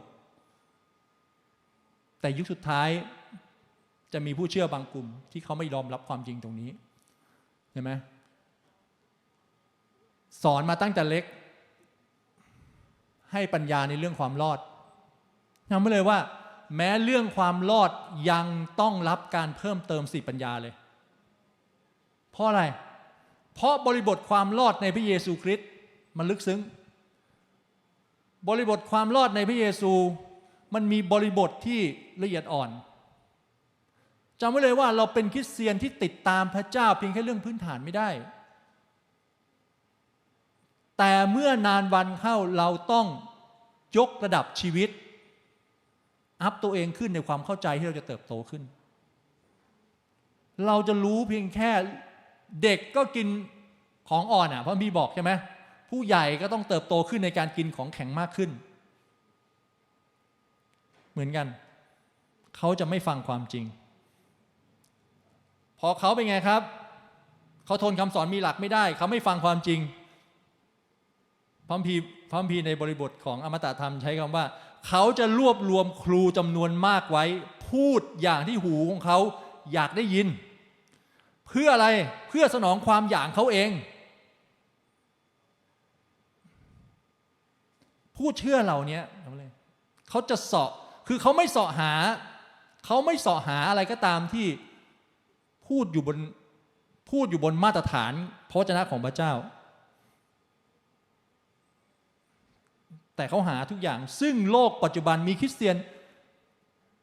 หาเยอะไปหมดค้นหาฟังทั่วไปหมดแล้วก็บอกนู่นดีนี่ดีซึ่งดีไหมถ้าพูดพระวจนะดีหมดดีหมดแหละจำไว้เลยดีหมดแต่ถ้าเรารู้สึกโอ้โหดีจังเลยฟังง่ายฟังง่ายเพราะอะไรอ่ะพี่ได้ยินบางคนพูดนะดีมากเลยมันฟังง่ายมันตรงกับชีวิตตรงกับชีวิตเพราะอะไรแล้วทุกอย่างที่พูดมามันเป็นเรื่องเบสิกชีวิตทั้งนั้นเลยแต่ทำไมรู้สึกดีกับคำสอนพวกนี้เพราะที่ผ่านมาคุณไม่มีเบสิกชีวิตพวกนี้ใช่ไหมเวลาคุณพอฟังแล้วคุณรู้สึกดีคุณก็เลยเป็นไงคุณเลยโอ้โหดีมากเลยซึ่งมันเป็นสิ่งที่สอนผู้เชื่อใหม่อ่ะ มันไม่สอนคนที่เขารู้จักพระเจ้าใหม่ๆอ่ะแต่โอ้โหคำสอนดีจังเลยมันเป็นอาหารอ่อนมากเพราะอะไรเพราะเราไม่ค่อยเลือกสิ่งเหล่านี้หรือเปล่าเพราะเราคิดว่าเราโตแล้วเราก็เลยไม่ค่อยไม่ค่อยไม่ค่อยสนใจสิ่งนี้พอเราไปฟังอีกทีคือเราห่างไกลจากสิ่งเหล่านั้นนานๆไหมเรารู้สึกว่าโอ้คำสอนพวกนี้ฟังง่ายเข้าใจง่ายต้องจำไว้เลยว่าการฟังพระวจนะใครเทศก็แล้วแต่ดีทั้งหมดโดยความเข้าใจของพี่คือวันนี้ไม่มีใครสอนผิดหรอกถ้าเขาเทศนาพระวจนะพระเจ้าถ้าเขาเทศนาพระวจนะพระเจ้านะไม่มีใครสอนผิดเพราะทุกคนเดินติดตามพระเจ้าในมุมมองของการรู้จักพระองค์ที่ไม่เหมือนกัน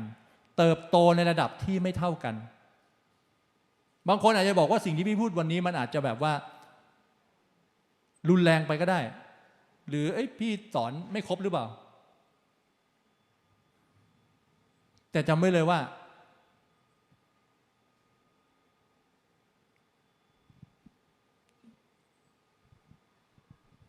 คนจำนวนมากจะสะสมครูไว้ครูที่พูดในสิ่งที่หูของเขาอยากได้ยินเห็นไหมแต่ว่ายุคสุดท้ายเนี่ยคนจะแสวงหาคำเทศนาไหนก็ตามที่ทำให้เขามั่นใจว่าเขายังสามารถเป็นคริสเตียนได้ในขณะที่เขายังดำเนินชีวิตอยู่ในความบาปนี่คือคนในยุคสุดท้ายคำเทศไหนก็ได้คำสอนไหนก็ได้ที่ฟังแล้วเขายังมั่นใจอยู่ว่าแม้เขายังดำเนินอยู่ในความบาปเขายังเรียกตัวเองเป็นคริสเตียนได้น้องจำไว้ถ้าเราเป็นเราด้วยเรากำลังเดินอยู่ในสุดท้ายแล้วแล้วกลับใจเถอะแล้วกลับใจถ้าเรายังรู้สึกว่าเฮ้ยเราก็ยังแม้เราทำบาปอย่างนี้อยู่พระเจ้ายอมรับเราได้จำไว้นะพระเจ้าไม่เคยยอมรับความบาปที่เราทำพระเจ้ายอมรับตัวเราแต่พระองค์ไม่ได้ยอมรับความบาปที่เราท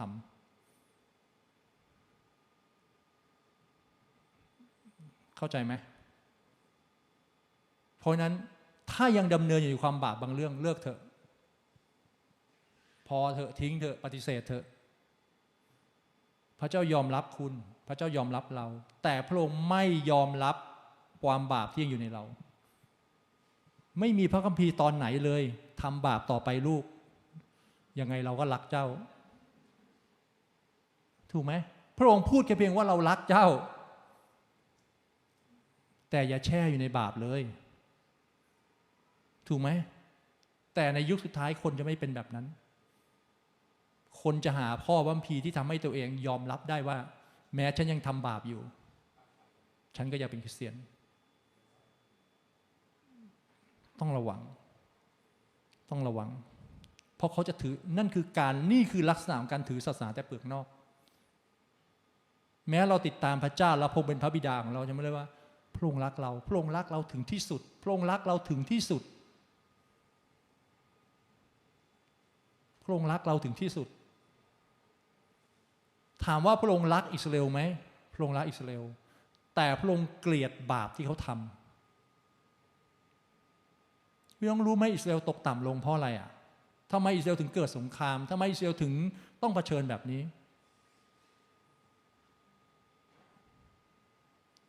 อิสราเอลเขาเรียกว่าอะไรมีความบาปมากมายเกิดขึ้นกับและเขาทำไมสงครามถึงเกิดขึ้นอยู่อิสราเอลตลอดอิสราเอลเป็นดินแดนที่มีสงครามเกิดขึ้นไม่หยุดหย่อนตั้งแต่ประวัติศาสตร์จนถึงปัจจุบันเพราะบอกแล้วไงถ้าเขาดำเนินชีวิตอยู่กับพันธสัญญาของพระเจ้า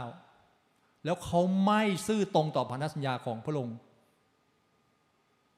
สิ่งเหล่านี้คือสิ่งที่พระเจ้าบอกเขาว่าเขาจะต้องเผชิญเขาจะต้องอย่างงู้นเขาจะเขาจะโดนต่อสู้กับศัตรูศัตรูจะมา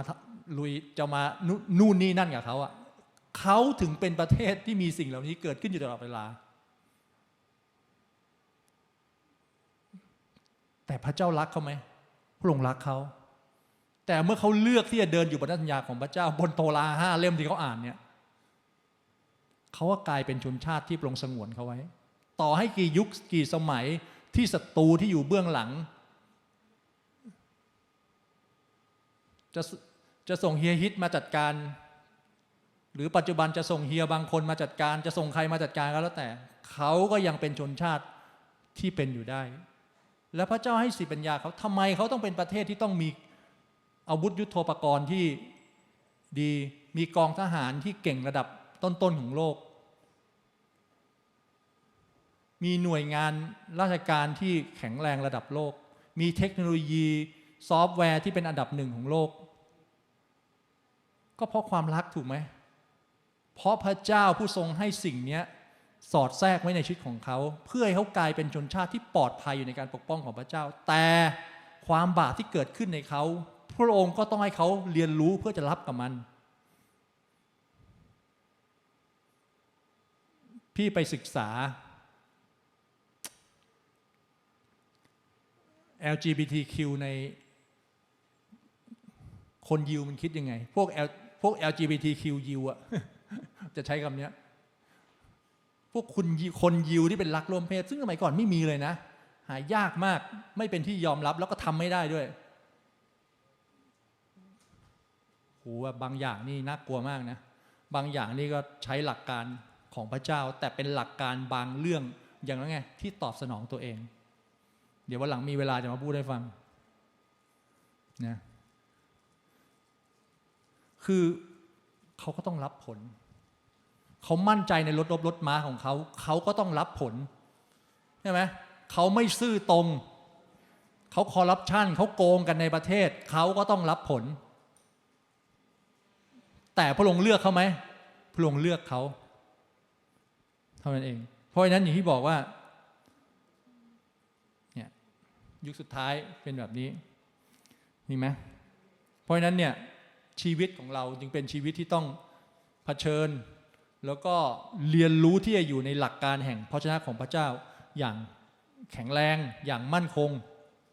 เห็นไหมครับนะอย่าปล่อยตัวเองไปวันๆโดยที่แบบแสวงหาสิ่งเฉพาะสิ่งที่เราอยากได้อยากมี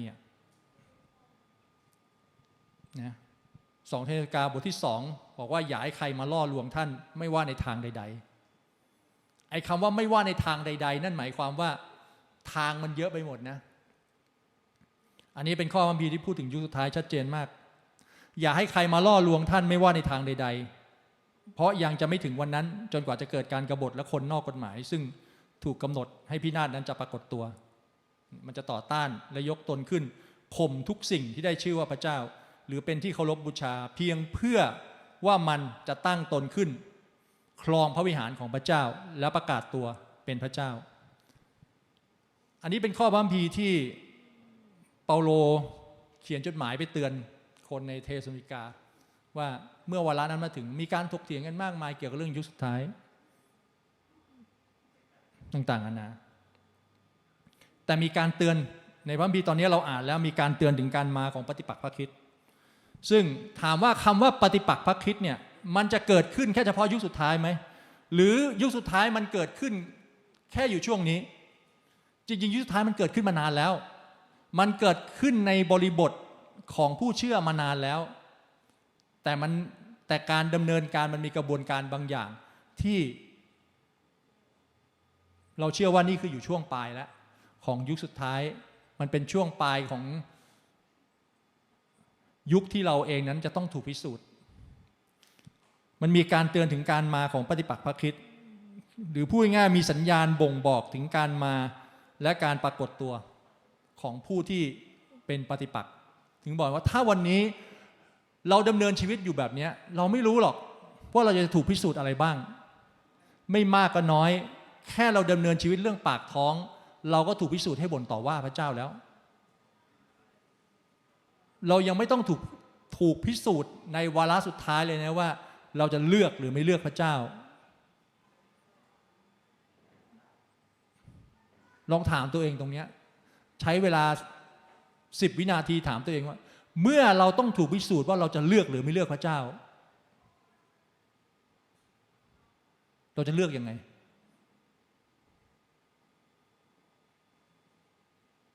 โอเคหมดเวลา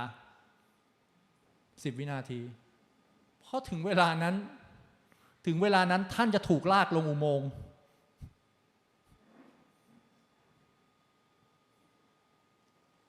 พี่น้องสิ่งที่เกิดขึ้นในอิสราเอลมันซัดเดนลี่มากบางคนยังนั่งกินข้าวอยู่เลยนะใครจะไปรู้อ่ะแล้วถ้าสิ่งเหล่านั้นมันหันมาอีกทีถ้าสิ่งเหล่านั้นมันหันมาอีกทีมันไม่มีเวลาสิบวินาทีหรอกมันไม่มีเวลาสิบวินาทีถูกไหมมันมีสัญญาณเตือนในพระคัมภีร์ตอนนี้มีสัญญาณเตือนคืออะไรในพระคัมภีร์ใช้ใช้คนที่เป็นปฏิปักษ์พระคริสต์ในตรงเนี้ยในพระคัมภีร์ใช้คำว่าอะไรคนนอกกฎหมายฉบับนี้นะไม่รู้ฉบับอื่นใช้คำว่าอะไรคนนอกกฎหมายเหมือนกันลูกแห่งความพินาศแต่พระคัมภีร์ตอนนี้ใช้คำว่าคนที่ถูกกำหนดไว้ให้พินาศจะปรากฏตัวไว้ในวาระนั้นที่มาถึงคนนอกกฎหมายพี่น้องรู้ไหมว่ามันมันมีมันมีอำนาจลับๆของคนนอกกฎหมายเนี่ยที่ดำเนินอยู่ในโลกเนี่ยอำนาจนี้มันจะทวีคูณขึ้นเรื่อยๆมันจะทวีขึ้นในสังคมรอบตัวเราไอ้อำนาจลับๆตรงเนี้ย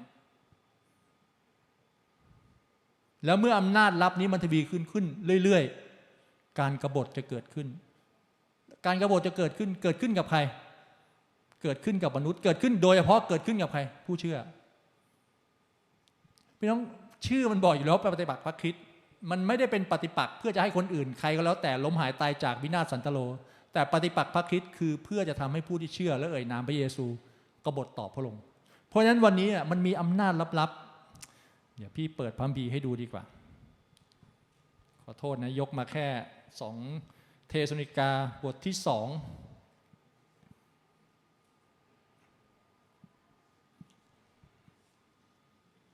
สองเธสะโลนิกาบทที่สองข้อข้อนะ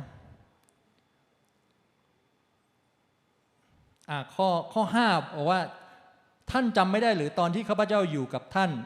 ข้าพเจ้าเคยบอกเรื่องนี้แก่ท่านแล้วและบัดนี้ท่านรู้ว่าอะไรเหนี่ยวรั้งมันไว้เพื่อให้มันปรากฏตัวในเวลาที่เหมาะสมเพราะอำนาจลับๆของคนนอกกฎหมายนี้กำลังทำงานอยู่แต่ผู้ที่เหนี่ยวรั้งมันไว้ในขณะนี้จะเหนี่ยวรั้งมันไว้ต่อไปจนกว่าเขาจะถูกเราไปพ้นทางเมื่อนั้นคนนอกกฎหมายนี้จะปรากฏตัวเนี่ยเพราะฉะนั้นเนี่ยอย่างที่บอกว่า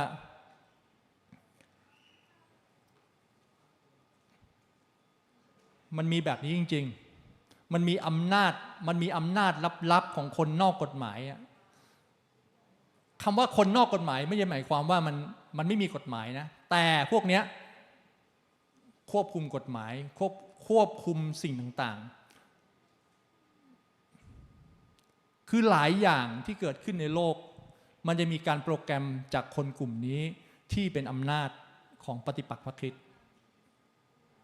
มันเป็นมนุษย์นี่แหละแต่มันมีอำนาจของสิ่งที่อยู่เบื้องหลังนั้นอีกทีหนึ่งเพราะฉะนั้นอำนาจลับๆของคนนอกกฎหมายเนี่ยมันเป็นกิจการของอำนาจชั่วซึ่งเบื้องหลังก็คือเบื้องซึ่งเบื้องหลังก็คือกิจการมันชั่วร้ายของของของวิญญาณชั่วนั่นเองเพื่ออะไรอ่ะเพื่อเตรียมทางสำหรับการมาของบางอย่างเพราะฉะนั้นเป็นกระบวนการลับๆที่พวกมีหลายอย่างที่ถูกทำไว้เพื่อวางกับดักวางกับดักเพื่ออะไรเพื่อจะจัดการกับทั้งคนที่ไม่เชื่อแล้วก็จัดการทั้งคนที่มีความเชื่อจัดวางกับดักเพื่อไม่ให้คนเชื่อ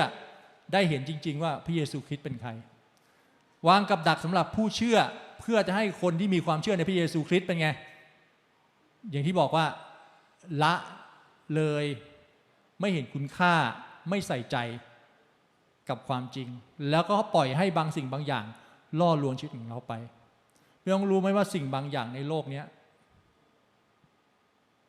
ส่วนตัวพี่คิดแบบนี้ว่ามันไม่มีอะไรบังเอิญเลยมันไม่มีอะไรบังเอิญเลยมันไม่มีอะไรบังเอิญหรอกทุกอย่างมันถูกมันถูกกำหนดไว้แล้วมันถูกทำให้เกิดขึ้น ทุกอย่างถูกเซตอัพให้บางอย่างอยู่ในที่ของมันทุกอย่างถูกเซตอัพเพื่อให้อยู่ในกรอบเพื่อจะต่อเป็นจิ๊กซอว์บางอย่างในที่สุดในที่สุดเ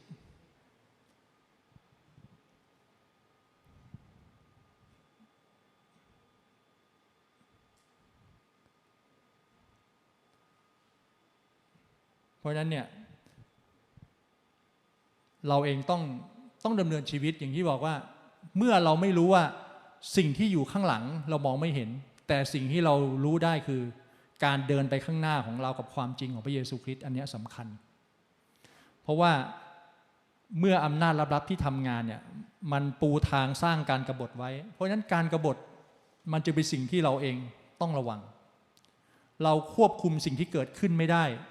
แต่เราจัดการกับตัวเราเองได้ไม่ให้เราไม่ให้เราก่อตั้งการกบฏขึ้นในชีวิตของเราพี่น้องบริบทของการกบฏเนี่ยมันมีสองลักษณะในคริสตจักรก็คือการการละทิ้งถ้าสิ่งที่พูดกันมาตลอดหนึ่งชั่วโมงที่ผ่านมามันคือพูดถึงเรื่องการกบฏนั่นเองหนึ่งเมื่อผู้นี้ปรากฏการกบฏจะเกิดขึ้นคืออะไรคนจะละทิ้งศาสนาคนจะละทิ้งศาสนาศาสตร์ที่ชัดเจนกับสองคนจะละทิ้งศีลธรรมการละทิ้งศาสนาศาสตร์คือการละทิ้งความจริงการละทิ้งศีลธรรมคือการตัดและปฏิเสธปฏิเสธตัวเองออกจากความจริงที่พระเยซูคริสต์เป็นพระเจ้าคือพูดง่ายไม่เอาพระวจนะและไม่เอาความสัมพันธ์ที่มีกับพระเจ้านั่นคือการกบฏที่จะเกิดขึ้นในที่สุดสำหรับชีวิตของเราเราต้องเช็คตัวเราเองเหมือนกันว่าวันนี้เราอยู่ในกระบวนการตรงนี้ด้วยหรือเปล่าเพราะในวาระสุดท้ายที่เกิดขึ้นคนจำนวนมากในในคริสตจักรจะละทิ้งความจริงของพระวจนะไป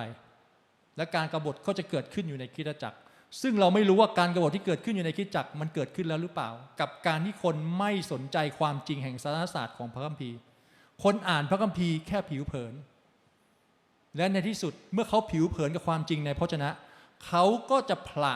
และปฏิเสธสิ่งที่เป็นความจริงดั้งเดิมที่อยู่ในพระวจนะไป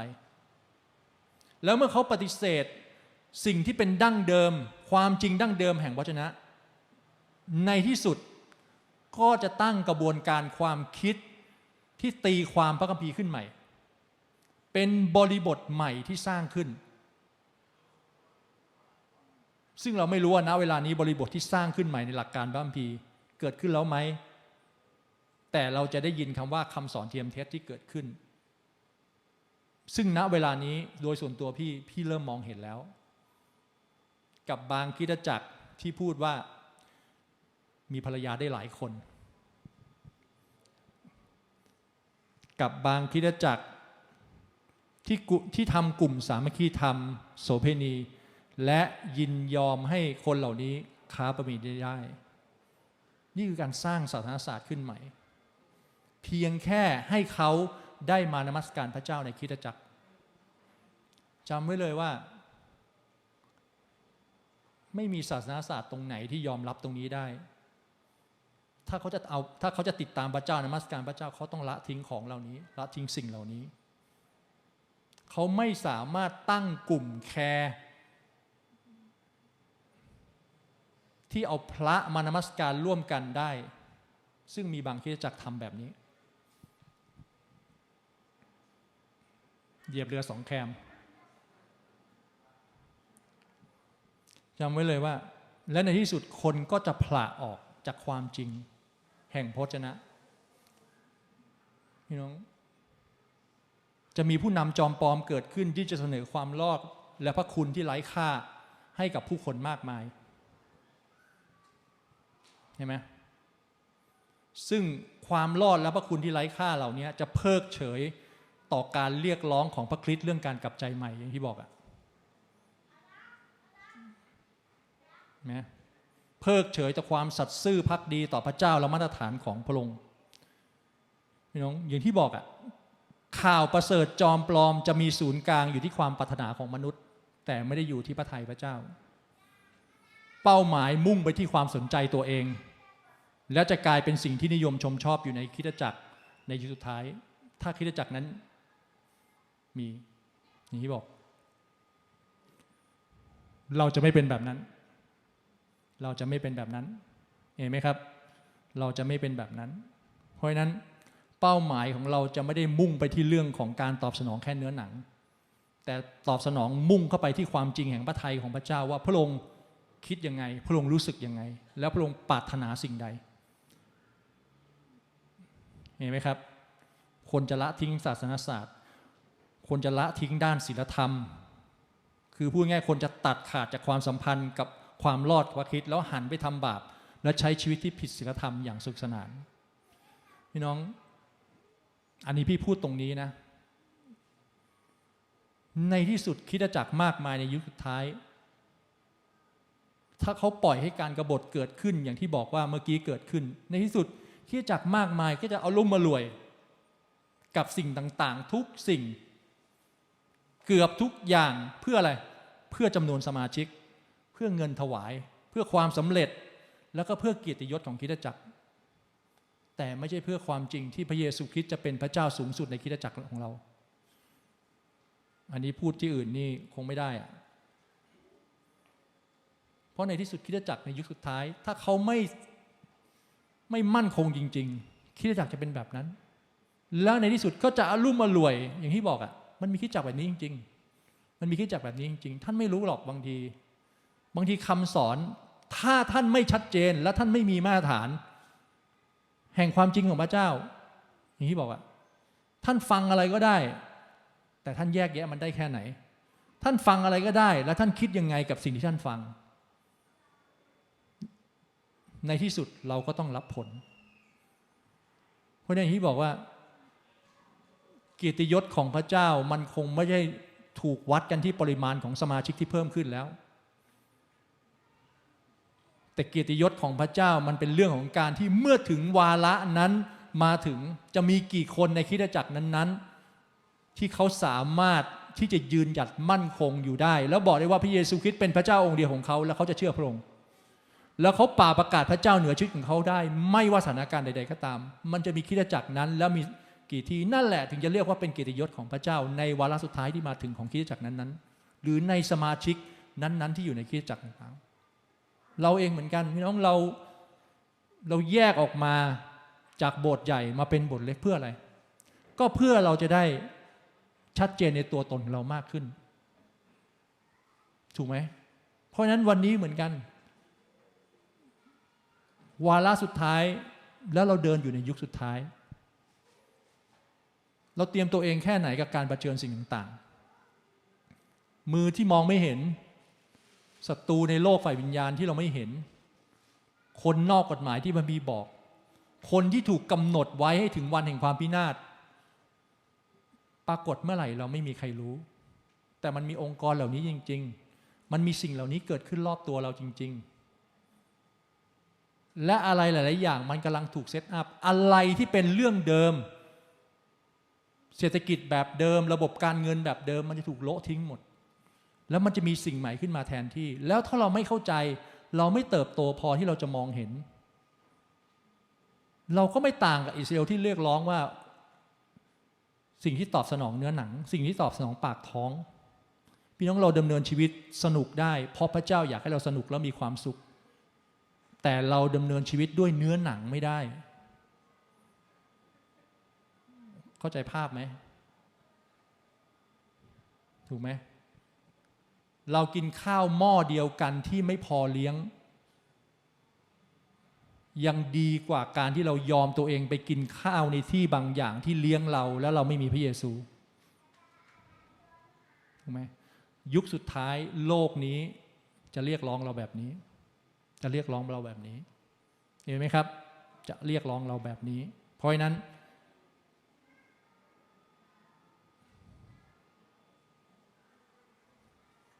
ให้เรามั่นใจแล้วก็ดำเนินชีวิตติดตามพระเจ้าเห็นไหมครับชัยชนะของอาณาจักรพระเจ้าบอกแล้วว่า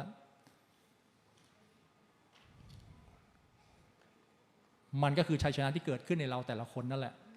มันไม่ใช่ชัยชนะที่เกิดขึ้นในภาพรวม ราะในที่สุดแล้วคนที่ออกจากแผ่นดินอียิปต์มีสองคนเท่านั้นที่ได้เข้าแผ่นดินคานาอันนะเพราะฉะนั้นขอให้เราดำเนินชีวิตอย่างชัดเจนในพระเจ้าอย่างมั่นคงถึงความจริงที่ที่พระองค์ทรงเป็นเห็นไหมครับเพราะฉะนั้นพินิจพิเคราะห์ตัวเองทุกวันพินิจพิเคราะห์ตัวเองทุกวันดำเนินชีวิตติดตามพระเจ้ามองให้ออกว่าอะไรเกิดขึ้นมองให้ออกว่าอะไรเกิดขึ้นเราดูข่าวถึงอิสราเอลทำไมถึงเกิด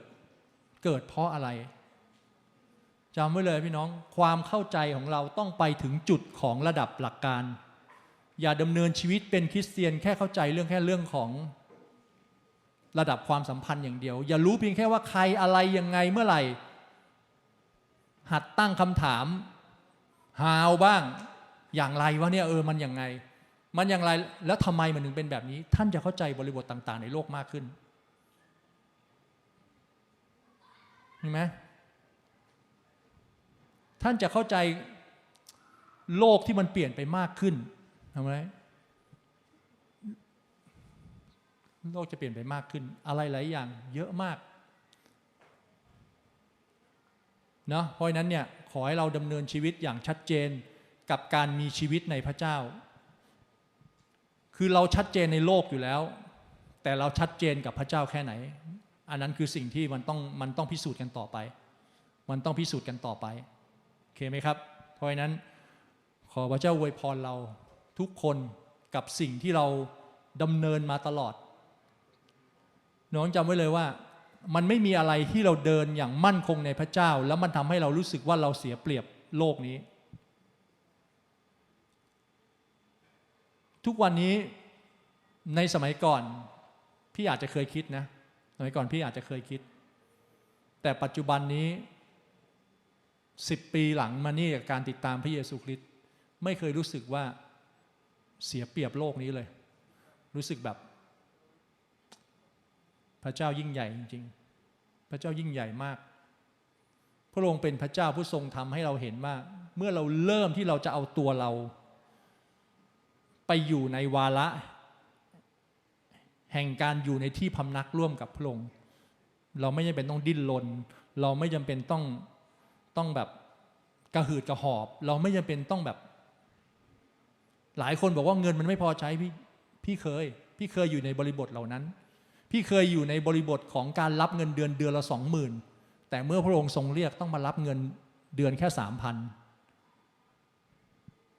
พี่สองคนในบ้านเราเคยมีเงินอยู่แค่คือแบบเยอะ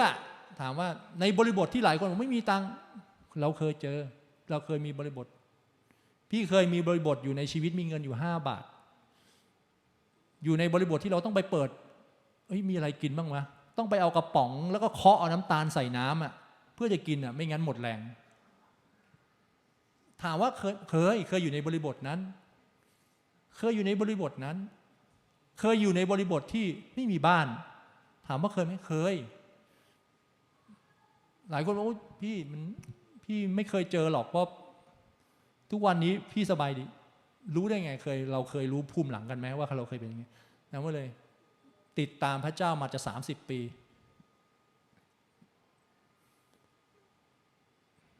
จำไว้เลยว่าปัญหา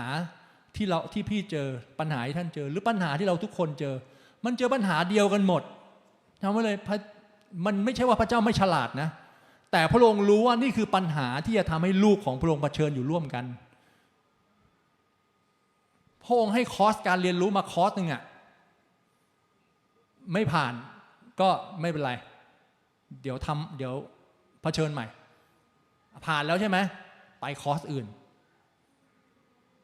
แล้วเดี๋ยวไอ้นี่ก็เจอคอร์สเดียวคนนี้ที่ผ่านแล้วคือพูดง่ายว่ามันจะเป็นคอร์สการเรียนรู้เรื่องเดียวกันพระคัมภีร์ถึงบอกไงว่าพระเจ้าสัตย์ซื่อและทุกอย่างที่เกิดขึ้นกับเราจำไว้เลยว่าไม่มีอะไรที่เราผ่านไม่ได้ไม่มีอะไรที่เราผ่านไม่ได้เพราะพระองค์สัตย์ซื่อถ้าพระองค์สัญญาว่าพระองค์จะให้เรามีทางที่จะหลีกเลี่ยงได้มันก็จะมีทางให้เราหลีกเลี่ยงได้ ถ้าพระองค์บอกว่ามันไม่เกินกว่าที่เจ้าจะเผชิญได้มันก็ไม่เกินจริงๆมันก็ไม่เกินจริงๆเห็นไหมครับมันก็ไม่เกินจริงๆหลายคนบอกว่าพี่ผมป่วยพี่ก็เคยป่วยพี่เคยป่วยนอนเป็นเดือนน่ะเป็นผักเป็นปลาอยู่เป็นเดือนน่ะแล้วรอดมาได้ไงก็เพราะพระเจ้าไงจำไว้เลยเมื่อเราดำเนินชีวิตพี่น้องจำไว้พระเจ้าเป็นพระเจ้าผู้ทรงจัดสรรจัดเตรียมเหมือนอย่างพี่ออสบอกพี่ออสที่พี่ออสแบ่งปันว่าเดือนที่แล้วพระเจ้าจัดสรรจัดเตรียมให้มากมายเราไม่ได้ไปเรียกร้องแต่พระองค์มีเวลาของพระองค์และพระองค์มีวิธีทางของพระองค์สำหรับเราแต่จำไว้เลยว่าพระพรถูกวางไว้สำหรับเราหน้าที่เราคืออะไรจะใช้คำว่าแหกตาเปิดตามองดิให้เห็นว่าพระพรของพระองค์ที่มีอยู่ในชีวิตของเราเนี่ยมันถูกกำหนดไว้เพียงแค่เราต้องมองให้เห็นก็คือเอามือแหกตามองให้เห็นเพราะศัตรูมันจะทำให้เราหลับตาศัตรูมันจะทำให้เราแบบเคยเห็นเด็กไหมเวลาเด็กมันกลัวเด็กมันจะนั่งหลับตาสังเกตไหมแต่พระเจ้าปรารถนาให้เราลืมตามองพระองค์ในขณะที่เราอยู่ในอ้อมกอดอันยิ่งใหญ่ของพระเจ้าอ่ะเราจะกลัวทำไมหมาตัวเล็กๆถูกไหมคือมันไม่มีอะไรที่เราผ่านไม่ได้แล้วมันมีอะไรที่เราเผชิญไม่ได้แม้เราอยู่ในยุคสุดท้ายก็ตามนะแต่จำไว้เลยว่าเราจะกลายเป็นคนนั้นอ่ะที่พระเจ้าทำให้เรากลายเป็นคนที่แข็งแกร่งขึ้นทำให้เรากลายเป็นคนที่แข็งแกร่งขึ้นเห็นไหมครับมันขอพระเจ้าอวยพรทุกคนนะให้ดำเนินชีวิตเผชิญกับทุกสิ่งเผชิญกับทุกอย่างแล้วก็เติบโตไปร่วมกันนะไม่เลยว่าจุดนี้ที่เราอ่อนถามอีกคนหนึ่งเขาผ่านได้ยังไงก็พระเจ้าองค์เดียวกันจุดที่เราผ่านแล้วโตแล้วเราก็เป็นพระพรที่จะบอกเขาอย่าหยิ่งโอเคไหมแล้วก็อย่าไปสวมมาดว่าทำไมไม่ผ่านนะทีวะก็เขายังไม่ผ่านเราก็ต้องช่วยเขาเข้าใจป่ะเพราะนั้นก็อยากให้ชุมชนเราเป็นแบบนั้นโอเคไหมครับชุมชนเราเป็นแบบนั้นเดี๋ยวกินก๋วยเตี๋ยวด้วยกันกินก๋วยเตี๋ยวหม้อเดียวกันก็ต้องรักเป็นน้ำหนึ่งใจเดียวกันนี่ก็คือเป็นอีกประเด็นหนึ่งที่ทำให้พระเจ้าอวยพรเราได้แล้วศัตรูเจาะเข้ามาในเราไม่ได้เพราะเราเป็นหนึ่งเดียวกันโอเคไหมครับมาเรามานมัสการพระเจ้าสักเพลงหนึ่งแล้วเราไข้ควรตัวเองพิจารณาตัวเองกับสิ่งต่างหลายๆอย่างที่เกิดขึ้นวันนี้ใครเผชิญปัญหาอะไรอยู่ยุคสุดท้ายมันโอ้โหมันหนักหน่วงมากสังคมข้างนอกมันเยอะไปหมดที่ปัญหาเศรษฐกิจปัญหาด้านนู่นนี่นั่น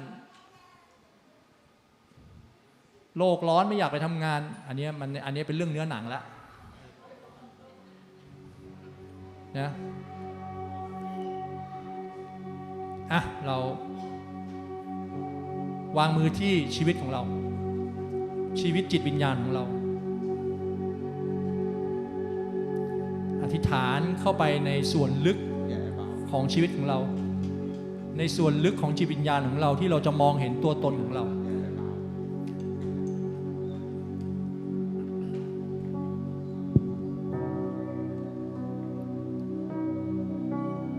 ถ้าไม่มีบอกว่าแผนการและดวงความคิดเป็นของมนุษย์แต่ให้เรารับรู้ว่าคำตอบทุกอย่างมอบเอกสิทธิ์ให้เป็นของพระเจ้าถ้าณเวลานี้ค่ำคืนนี้ปัญหาอะไรที่เราเจอเราจะคิดในความเป็นมนุษย์ได้ที่เราจะวางแผนคิดเพื่อเราจะทำนู่นนั่นไปหมดจะจำไว้เลยว่าทุกแผนงานทุกสิ่งที่เราคิดหมายค่ำคืนนี้ให้เรามอบเอกสิทธิ์เป็นของพระเจ้ามอบเอกสิทธิ์เป็นของพระเจ้า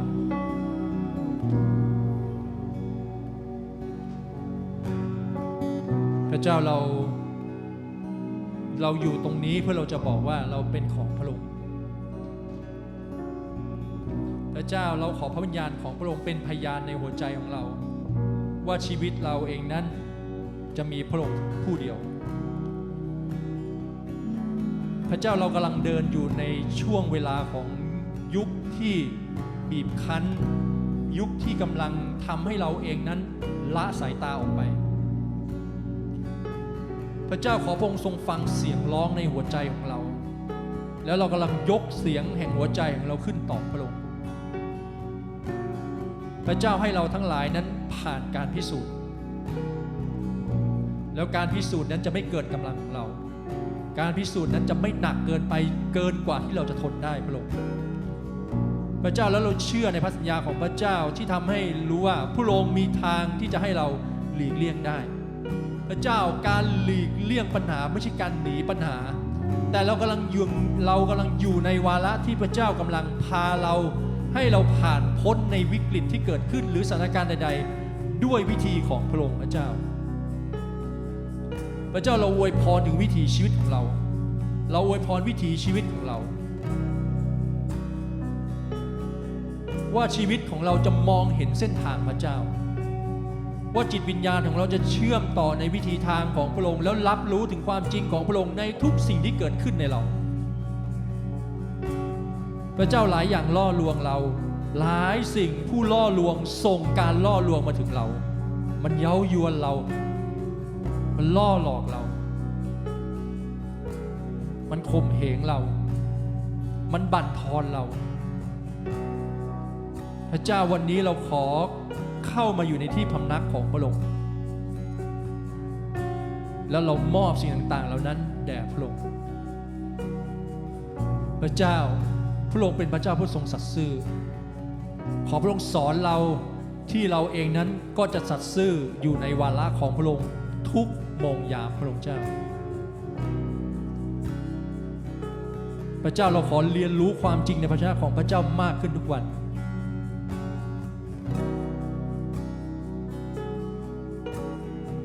ใช่พระเจ้าเดี๋ยวให้เรานมัสการพระองค์ด้วยกันข้าขอมุ่งไปสุพระที่นั่งกรุณาขอสุดกายลงต่อการเข็นแห่งพระเมตตารักษายิ่งใหญ่พระองค์ทรงอุ้มชูเราไว้ทรงงดงามพระองค์งดงาม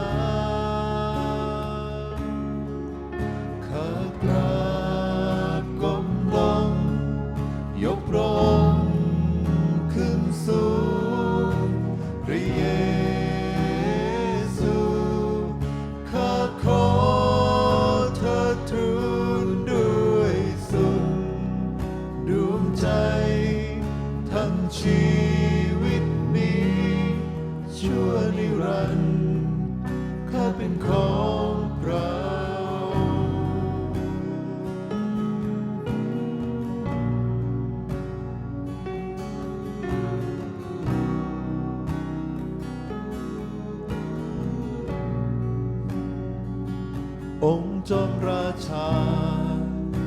ผู้ทรงเยียวยาระบาดแผลพระผู้ลงมาในความจริงและพระเมตตารักษายิ่งใหญ่นำเราถึงความกรุณาอาสาจังทรงอาสาจัง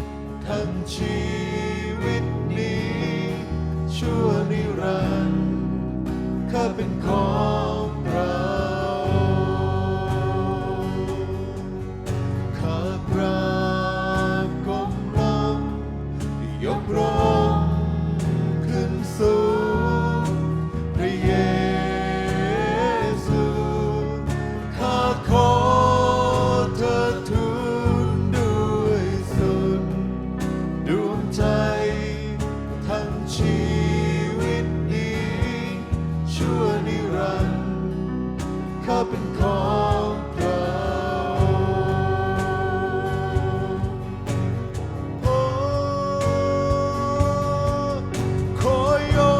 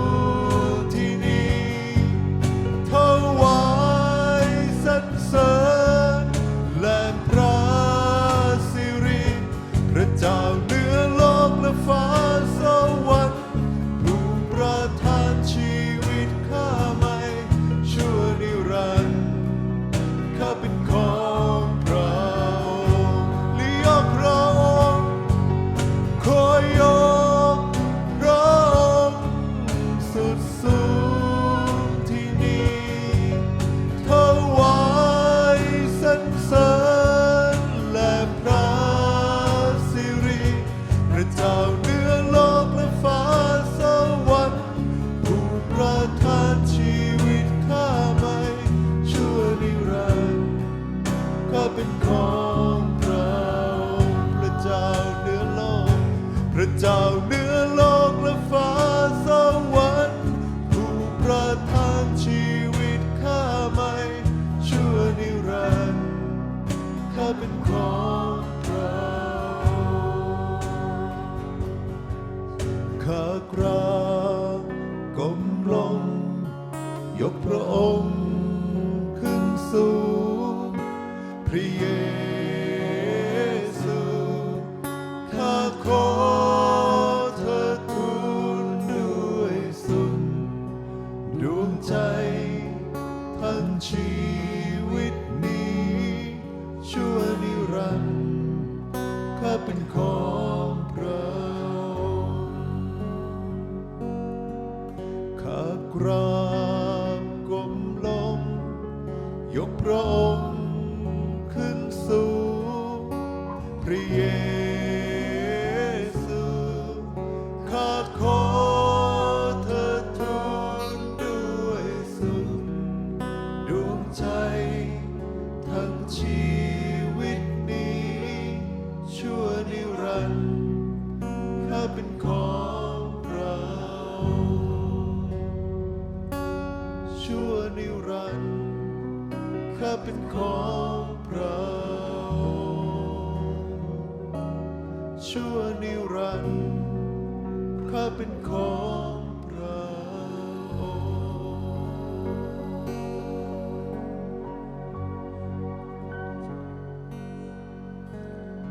ี่น้องบอกกับจิตวิญญาณท่านว่า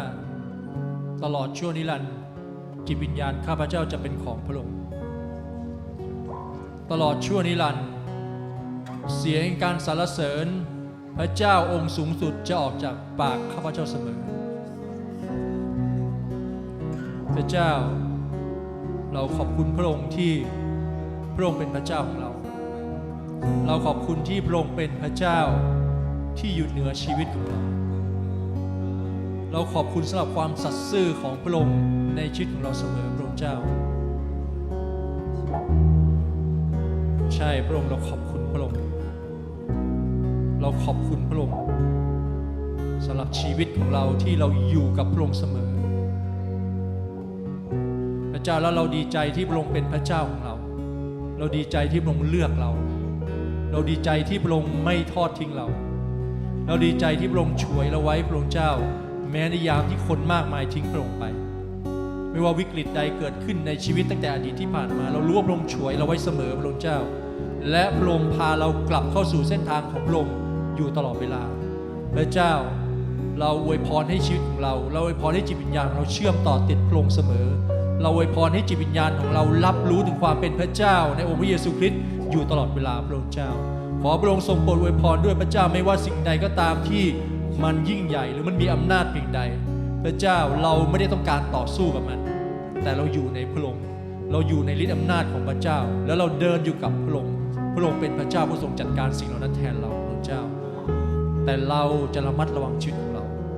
และเราจะไม่ปล่อยให้สิ่งใดก็ตามในชีวิตของเราล่วงหล่นไปจากความจริงของพระองค์เราอวยพรสิ่งเหล่านี้ไว้ในชีวิตของเราเสมอพระเจ้าเราขอบคุณพระองค์พระบิดาสำหรับวันนี้สำหรับพระคุณของพระเจ้าสำหรับความจริงมากมายที่พระองค์สำแดงกับเราขอให้จิตวิญญาณของเราเองนั้นไม่ห่างไกลจากพระองค์ขอบคุณพระองค์ในนามพระเยซูคริสต์เจ้า